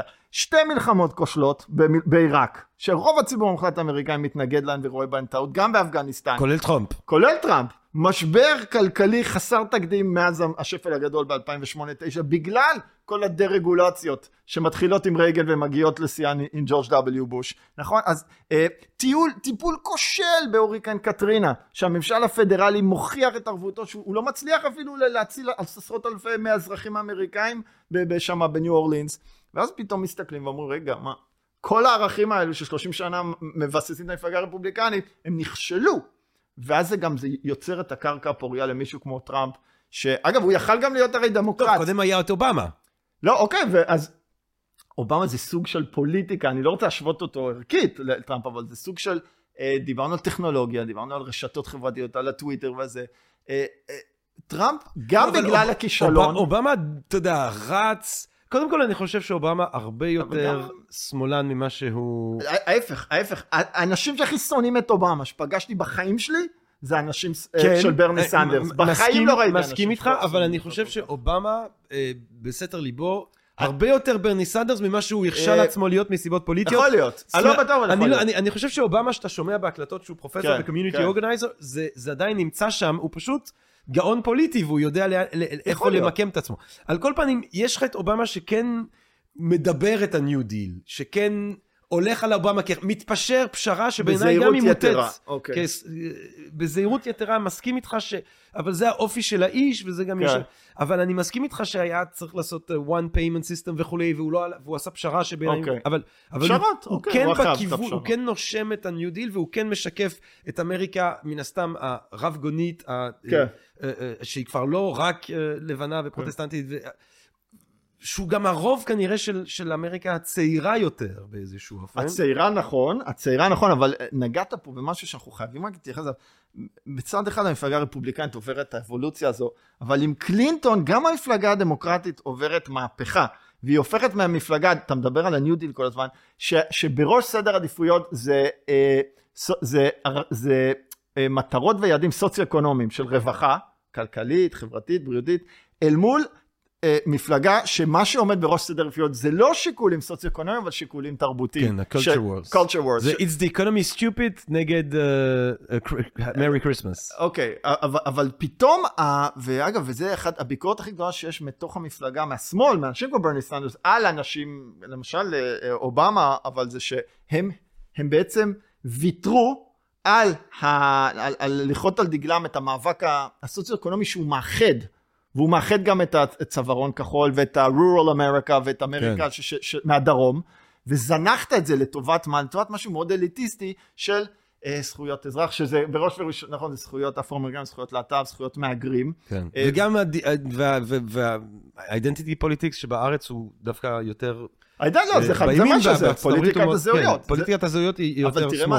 אבל תראה מה עשית, ברגע שעשית את זה, וזה הביקורת, הרי וגם אובמה וגם קלינטון, אתה אימצת לחלוטין את הנרטיב הניאו-ליברלי, ומבחינה סוציו-אקונומית המפלגה הדמוקרטית זזה ימינה מאז רייגן, אבל מבחינה תרבותית היא זזה שמאלה, נכון? וזה, אני חושב גם זה אחד מהבעיות הכי גדולות, כי ברגע שזזת שמאלה, אבל אתה יודע מה, אני לא חושב על זה כאל שמאל, אני חושב על זה כאל באמת, זה הסתירות של הדמוקרטים. אבל אתה לא יכול לנצח בחירות באמריקה. אני אומר שבמפלגה, כמו ששם יש לך את השמרנות ואת הניאו-ליברלים, אז בשמאל יש לך גם שני תנועות סותרות. יש לך את התנועה הליברלית, ויש לך את התנועה הסוציאליסטית. התנועה הסוציאליסטית, היא לא תשים את הדגש על פוליטיקת הזהויות, כי הזהות המחת, כמו שאמרת אצל מרקס, היא מעמדית.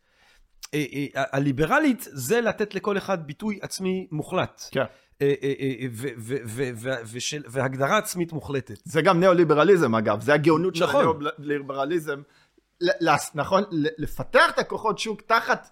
תחת העילה הזאת של צדק חברתי. וזה המתח, וזאת הסתירה של השמאל באיזושהי צורה, זה שמצד אחד יש לך קולות כמו של ברני סנדרס, אבל אפילו אלחנדרה אורטיס קורטס, קצת ממשיכה אותו, היא הרבה יותר ליברלית ממנו, במובן הזה שהיא שמה הרבה יותר מקום לביטוי עצמי לפוליטיקת הזהויות, ובעיניי, אני חושב ש...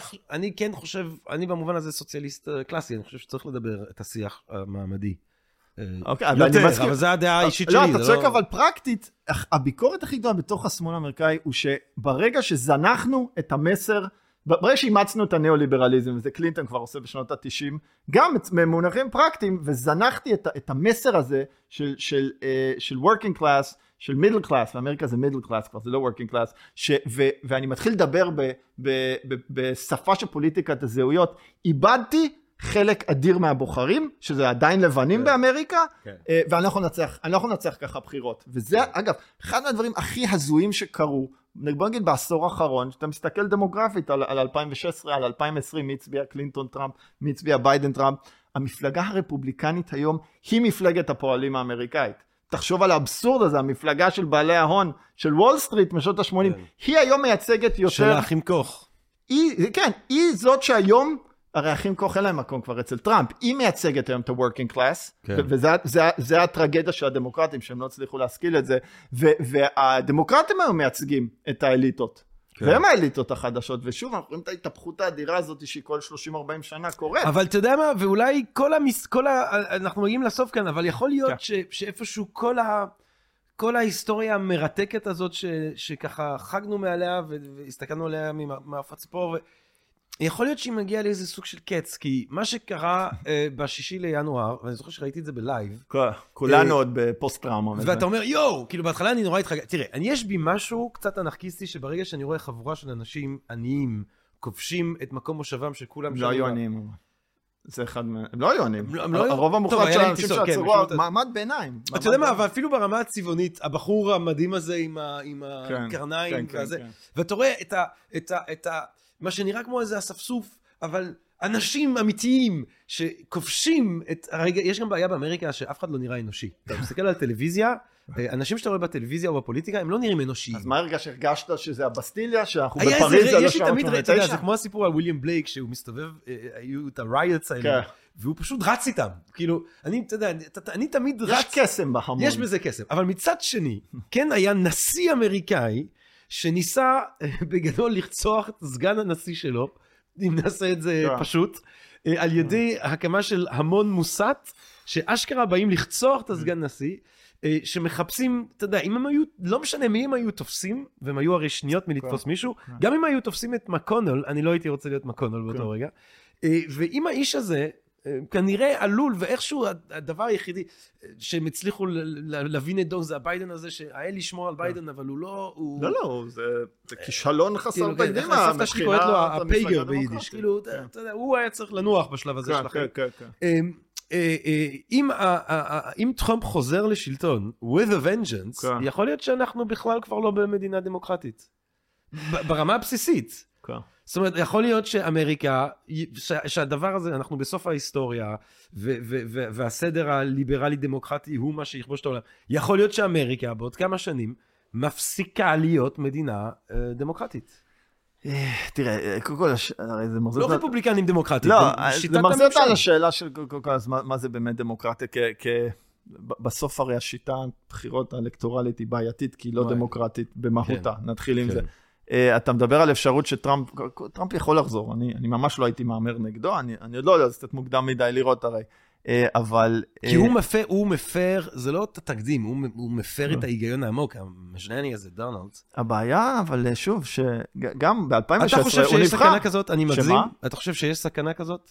בוא נגיד, עד לפני... פוטיניזציה של אמריקה? עד לפני שנתיים שלוש, הייתי אומר, בחיים לא, אני גם אופטימי ואני גם מאמין באמריקה. אחרת לא הייתי מקדיש את החיים של לכתוב ספרים על אמריקה וללמד אמריקה, אבל אני, אני מאמין באמריקה, אבל אני מסכים שבכמה עשורים האחרונים, השינויים המרחיקי לכת, קודם כל מבחינת הניאו-ליברליזם והכישלון והחוסר יכולת של גם מעמד נמוך, אבל שהמעמד ביניים אפילו והדורות הצעירים להגשים את ה... אין יותר את המוביליות החברתית ואת התקווה והחלום האמריקאי הזה ש... שהיה, זה, זה דבר אחד. דבר שני, הטכנולוגיה, אני מאוד חושש ממנה, הרי בלי הטכנולוגיה הזו, הטוויטר וה... והיוטיוב הזה, טראמפ לא היה מצליח הרי להגיע לאן שהוא הגיע. אני חושב שגם הטכנולוגיה שינתה באופן משמעותי. גאון, גאון של הרשתות החברתיות. כנראה, כן, היא שינתה לחלוטין את דפוסי המשחק ואת איך שעושים פוליטיקה אמריקאית. אז לפני כמה שנים הייתי אומר שאין סיכוי, אתה יודע, שאני מאוד מאמין באיתנות של המוסדות האמריקאים, ואני עדיין מאמין בהם. אני, אני כן עכשיו מאוד חושש ואני מאוד סקפטי. כי, כי אתה אומר, אתה יודע, הרי זה כמו שבני סנדרס אמר לפני כמה זמן, מדברים על אוליגרכים עם איזו מילה אקזוטית, כאילו שזה קיים רק ברוסיה, אבל אמריקה היא גם... אוליגרכים מסוג אחר, ודאי. יש גם סוג של אוליגרכים. וסיליקון ואלי. אתה יודע, אילון מאסק עכשיו בעל טוויטר, הוא בזוס בעל וושינגטון פוסט. לכאורה הם שונאים... יש פה כוח שנמצא בידי אליטה מאוד קטנה, מאוד עשירה, והרבה מהם דמוקרטים אגב, וזה חלק מהבעיות, זה חלק מהמרמור הציבורי, שכל הכלכלה החדשה, כל הטק ביליונרס האלו, הם כאילו ליברלים, פרוגרסיביים, וזה גם בעיה, ואז עוד אימא, ברגע שהם הוציאו את טראמפ מטוויטר, וזה הרי זה רק קורר עוד יותר. כי, אתה יודע, זה כבר לא כזה הזוי לדמיין את טראמפ אומר, אני לא, אני נשאר נשיא, חבר'ה. אני... אני, אני רוצה להאמין במוסדות. מי, אבל מי, מי מוציא אותו? מי מוציא אותו מהבית? אני רוצה להאמין, אני רוצה להאמין ש... כן, זה עוד אף פעם לא היינו במצב הזה, אבל... אבל אתה יודע, היינו מאוד קרובים. היינו מאוד קרובים. אם הם הורגים את, אם הם הורגים שלושים איש באותו יום. עכשיו, זה לא הזוי, הם באו להרוג. עכשיו, אם הם... וגם המון מוסת יש את ההיגיון הזה של ההמון, שאחד נותן בוקס, ועוד אחד נותן בוקס. אם הם, הם, הם, הם, הם שתי דקות לפני זה פורצים, תוקפים את, את הווייס פרזידנט, זה תוקע את המצב, הוא מכריז על מצב צבאי, זה כנראה הייתה התוכנית. אני רוצה להאמין עדיין. מי עוצר את זה? מי? אמריקה עדיין מדינת חוק, הרבה יותר מישראל אגב, נכון לצערי. עדיין המוסדות הם כל כך איתנים. אבל זה לא, מוסד זה מופשט.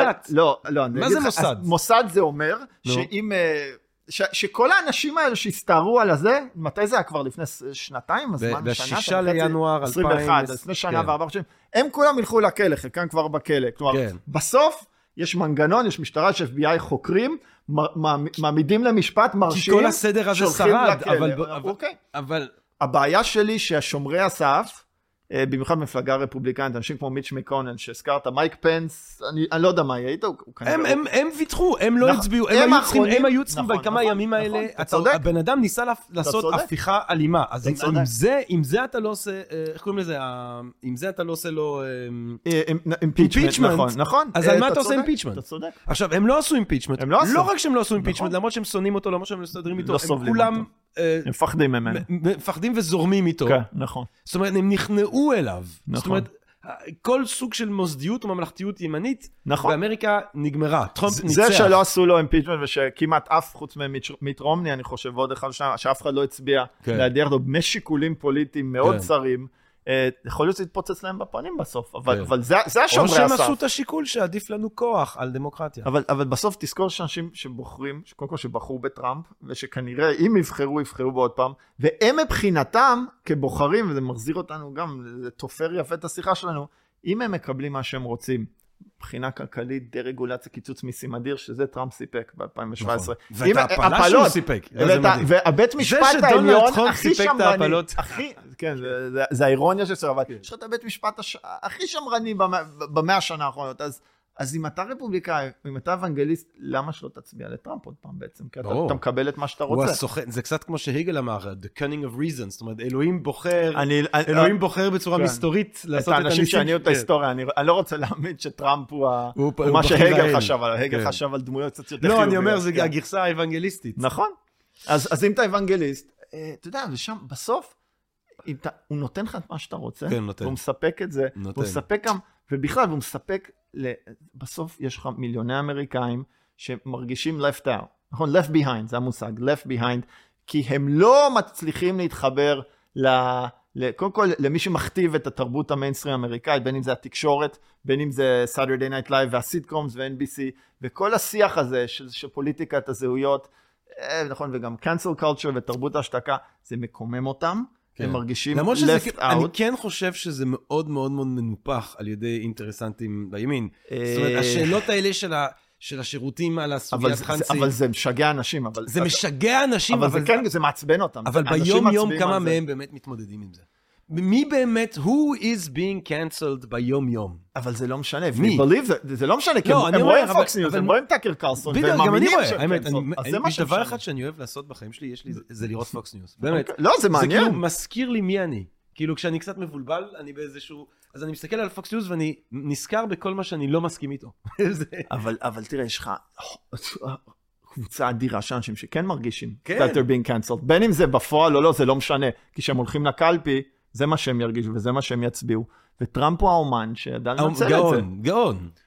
מה אני אגיד? אתה יודע מה? התחלנו עם זה של הלוואי שיהיה לך חיים משעממים. אני חושב שלכל מי שעוקב אחרי הפוליטיקה האמריקאית בכמה שנים הקרובות, לא יהיה משעמם בכלל. כן, למרבה הצער. הייתי רוצה שיהיה משעמם. כן, שיהיה קצת... אתה יודע מה? האמת היא, הלוואי שפוליטיקה תהיה משעממת. אולי, אולי זה חלק מהבעיה, ש, שזה, אתה יודע, אני חשבתי על זה לפני כמה זמן, גם פה הרגשנו קצת הרי, המתח ירד. כאילו, אולי תעבדו בשקט, וכל כמה שנים נראה מה המצב, ולא, למה אנחנו צריכים כל הזמן לשמוע מה הם עושים לאנשים האלה? לצערי, יש לזה סיבות, אפשר לפתור את זה, יש לזה סיבות שקשורות טכנולוגיה ומימון. בארצות הברית, אתה לא מפסיק, you can't govern, אתה לא יכול למשול כי אתה כל הזמן מתמודד. ניצחת בחירות בבוקר שאחרי, מה אתה עושה?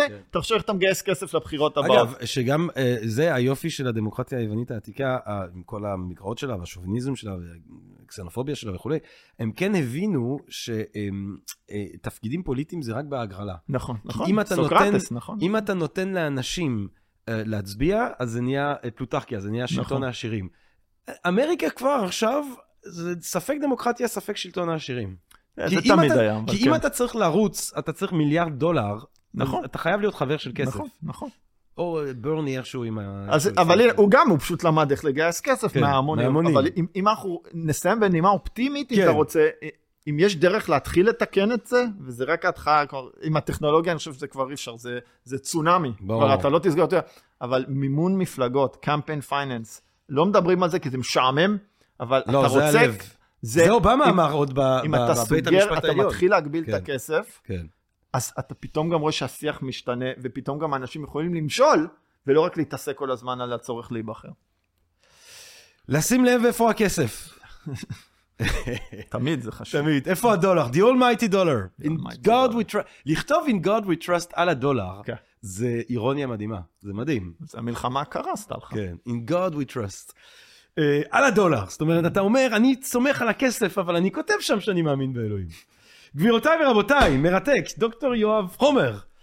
טוב, אתה, אנחנו, כל פעם זה מסעות איתך, כל פעם זה תעופות. זה תענוג שלי. כל פעם אנחנו עפים בזמן ובמרחבים של אמריקה. אתה יודע מה, בוא נעשה פעם על ספרות. ספרות, על מוזיקה וגם על ניאו-ליברליזם בנפרד. יאללה, רק ניאו-ליברליזם אתה אומר? טוב, יש לנו פה, נדבר עם תובל רוזנווסר, דמות הנבל כאן בפודקאסט של Think and Drink Different, ובוא נמשיך, כיף גדול, כיף גדול יואב, תודה רבה שהיית שוב אצלנו, ותודה רבה לכם לקהל הקדוש שלנו שמאזין לנו בפלטפורמות השונות והמשונות, וגם שרואה אותנו בסקרינס, בסקרינס אפשר לראות אותנו, שלום, שלום קהל של סקרינס, גם אתם קהל גדוש, ומקווה מאוד שנהנתם מהפרק הזה, מהפרקים שכבר הקלטנו, מאלה שבעזרת השם אנחנו נמשיך ונקליט, ובינתיים מה אני אגיד לכם? רק טוב, רק בריאות, רק אהבה רבה, ונשתמע. תודה רבה. פודקאסט, פודקאסט.